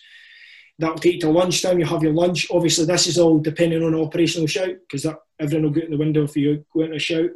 And then after lunchtime, you then do some more training, or you'll go out to do home fire safety visits or you go out and do some operational gathering, go to uh, say a distillery and gather information about the building regarding fire, stuff like that, fire hazards and stuff like that. And that basically take you up to a day. That's what you would normally do, mate. Yeah, and how how about nights? Obviously, I can't imagine that you'd be doing all the all that training and stuff like that. Um, Nights, nights are slightly different, mate. So usually you, you'll grind at six o'clock. So you start at eight in the morning, finish at six at night, and then the night shift's from six to eight. So you'll go in there, uh, you'll do your normal line up, check all the vehicles, you go upstairs, you'll find out what's happening. You then go and do any sort of minor jobs you need to do, and then you'll do some sort of training, be a PowerPoint lesson, or you'll talk through some TTPs, you'll do some knots and lines. We tend to do mechanical advantage, which is for the water rescue and stuff like that. Yeah. And then basically that's you for the rest of the night. After you've done that, so that's probably about 10 o'clock, 11 o'clock, something like that. And then basically your timed your own, depending on the operational shouts, mate. can I just get ahead then if you if you wanted, or Yeah, yeah, pretty much, mate. Aye. So you can't if you get the opportunity, then definitely, mate. Um, but obviously, things can change like that. yeah? How o- how often do you find yourself out in out in? Is it a shout? Is that what they call it? So, yeah, Oh, this year it's been not as bad because COVID. There's not been a lot of people on the roads and stuff like that. But with ten, uh, like wildfires is quite bad up your neck of the woods, mate. So my first year we were at Lairg for a wildfire. We left at eleven in the morning. I got back at one at night, and I was a day shift. You know what I mean? Yeah. So it, it completely varies. Or you can have a water rescue because it's a national resource. So we've got three national resources in Elgin. So you've got the water rescue, you've got the high volume pump, which is for mass floods or even a big wildfire, and you've got ATV. They can go anywhere in Scotland, mate. You know what I mean? Anywhere. So Yeah. if there's a water rescue site, for example, down in Perth, and they need another team, we would go there. They're off. Aberdeen, we would go there. Yeah. So and then obviously you get your local commitments with your fires, your RTCs, your uh, saving pigeons and stuff like that, cats, you name it. The normal stuff people see. you should actually. So, Yeah, it's here. It's a very rewarding job, and uh, Yeah. the teams that, that you know they're really good. I mean, they're, they're good crack. I thought coming for the army to go to there, I think, oh no, banter's going to be a bad thing here because the army's getting a line. The fire services, you know, their banter's good as well, mate. Yeah, a lot of dark humour. I think it's the same as any job when you're that's not dark humour, but humour. You know what it's like, mate. Some of the stuff you go, Yeah. you need to chat about some stuff. It's humour in it. It helps you relate to such stuff. It's good though, mate. I really love it. Um, Land it in my say that again. I landed on my feet, mate. That's all say. Yeah. Well, glad, I'm glad to hear that. So, I've I've heard a bunch of like firefighters talking stuff before, and they always talk about how how difficult RTCs are to deal with, and if for obviously a, a host of reasons, but one is because they're fucking traumatic. Like, um, have you had much experience with that? Yeah, well, it, it can vary, mate. We've had loads of, there's been loads of bad smashes about here, mate. Really bad ones. We've had one where uh, a lorry didn't see a, a van. that was parked to this big, massive road that's like three mile long, nothing big, massive road. Apparently didn't see it. Hit the back of it, flipped the, road, the van upside down, knocked down an electrical pole, and obviously that adds complexity to it. And he's obviously fell against the window. His pals on top of him, so it's all traumatic. Any sort of neck injury, mate, you need to be very cautious. And obviously, yeah. in order for us to get the paramedics in there so we can get them out, there's a lot of cutting involved. Even if a side impact, like a car hits the side of a door, I think that's that can crush it in certain ways. When it comes to open a door, it makes it very hard. The door will start folding in in itself. So, yeah, RTCs can be very challenging, mate. It depends what sort of what you turn up to on the day, such, mate. Yeah. You know pretty interesting. And so, are you pretty lucky to have that uh, water rescue capability at your station then? Yeah, I there's three in the north of Scotland. Yeah, we're lucky. Well, it can go anywhere as such, but yeah, I'm lucky because I like it. I mean, some people yeah. might not like it. I like it. I think it's really good, mate. I love that. So that's good. Getting in the water, true rescues, try to save people that are potentially stranded in islands and stuff like. that. Especially with a flood. Look at Bala. Not that long ago. The, remember when it really badly flooded. Yeah. With the caravans down the park and everything. Aye. teams were down that. So, you know what I mean? That's the sort of stuff that we can go to. And then the flood that just happened in Aberdeen, you know, water rescue teams were at that. Unfortunately, I wasn't on, but teams were at it. So, yeah, it's, it's good, mate. It's very rewarding. That's all I'll say. It's a different, a different chain, if that makes sense. Different kink in your armour, no kink, yeah. but a different link as such that you can just say, yeah, that's another job that you can potentially go and do. That's good, mate. What's your opportunity like for uh, for progression in terms of promotion and stuff like that? Yeah, so you basically within a watch, it's different stations have different watches. So in Elgin, we've only got six because it's small. It's only one station. But then like Inverness is a two pump station plus special, so you 13. But in that, you've got a watch commander and a crew commander in your station. But other ones might have a watch commander and two crew commanders. So you can progress. But same as I said when I was in the army, I wanted to do every role. So the next role for me is driving. So I know everything inside and out because I can't yeah. expect somebody to say, "Oh, I need you to do this," if I don't have an understanding yet. So that's I'm not looking to do any sort of progression at the moment. I want to do. If you progress, mate, it means you're not doing the rescuing part. Yeah. Right. Okay. So maybe when I'm 40, maybe even 50, I say, "Oh, I've done my rescuing. I'm happy to, you know, take the lead and stuff now." You know I mean, once you've led in places like Afghan, mate, there's there's not very much things that's going to challenge you as such. I'm not saying that that wouldn't be challenging.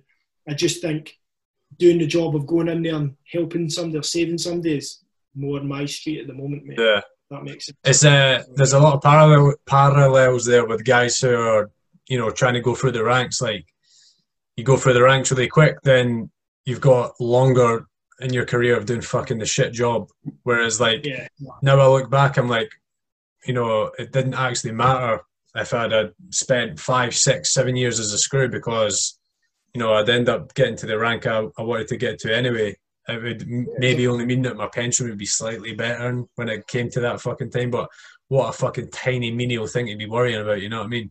Um, but a lot of guys like they want to just get in, just get promoted, just get to that level, just keep promoted. But now that I look back, I would definitely say that like just take it fucking slow because the jobs that you, the, that you enjoy are, the, are those lance chat, private soldier, screw, platoon sergeant, yeah.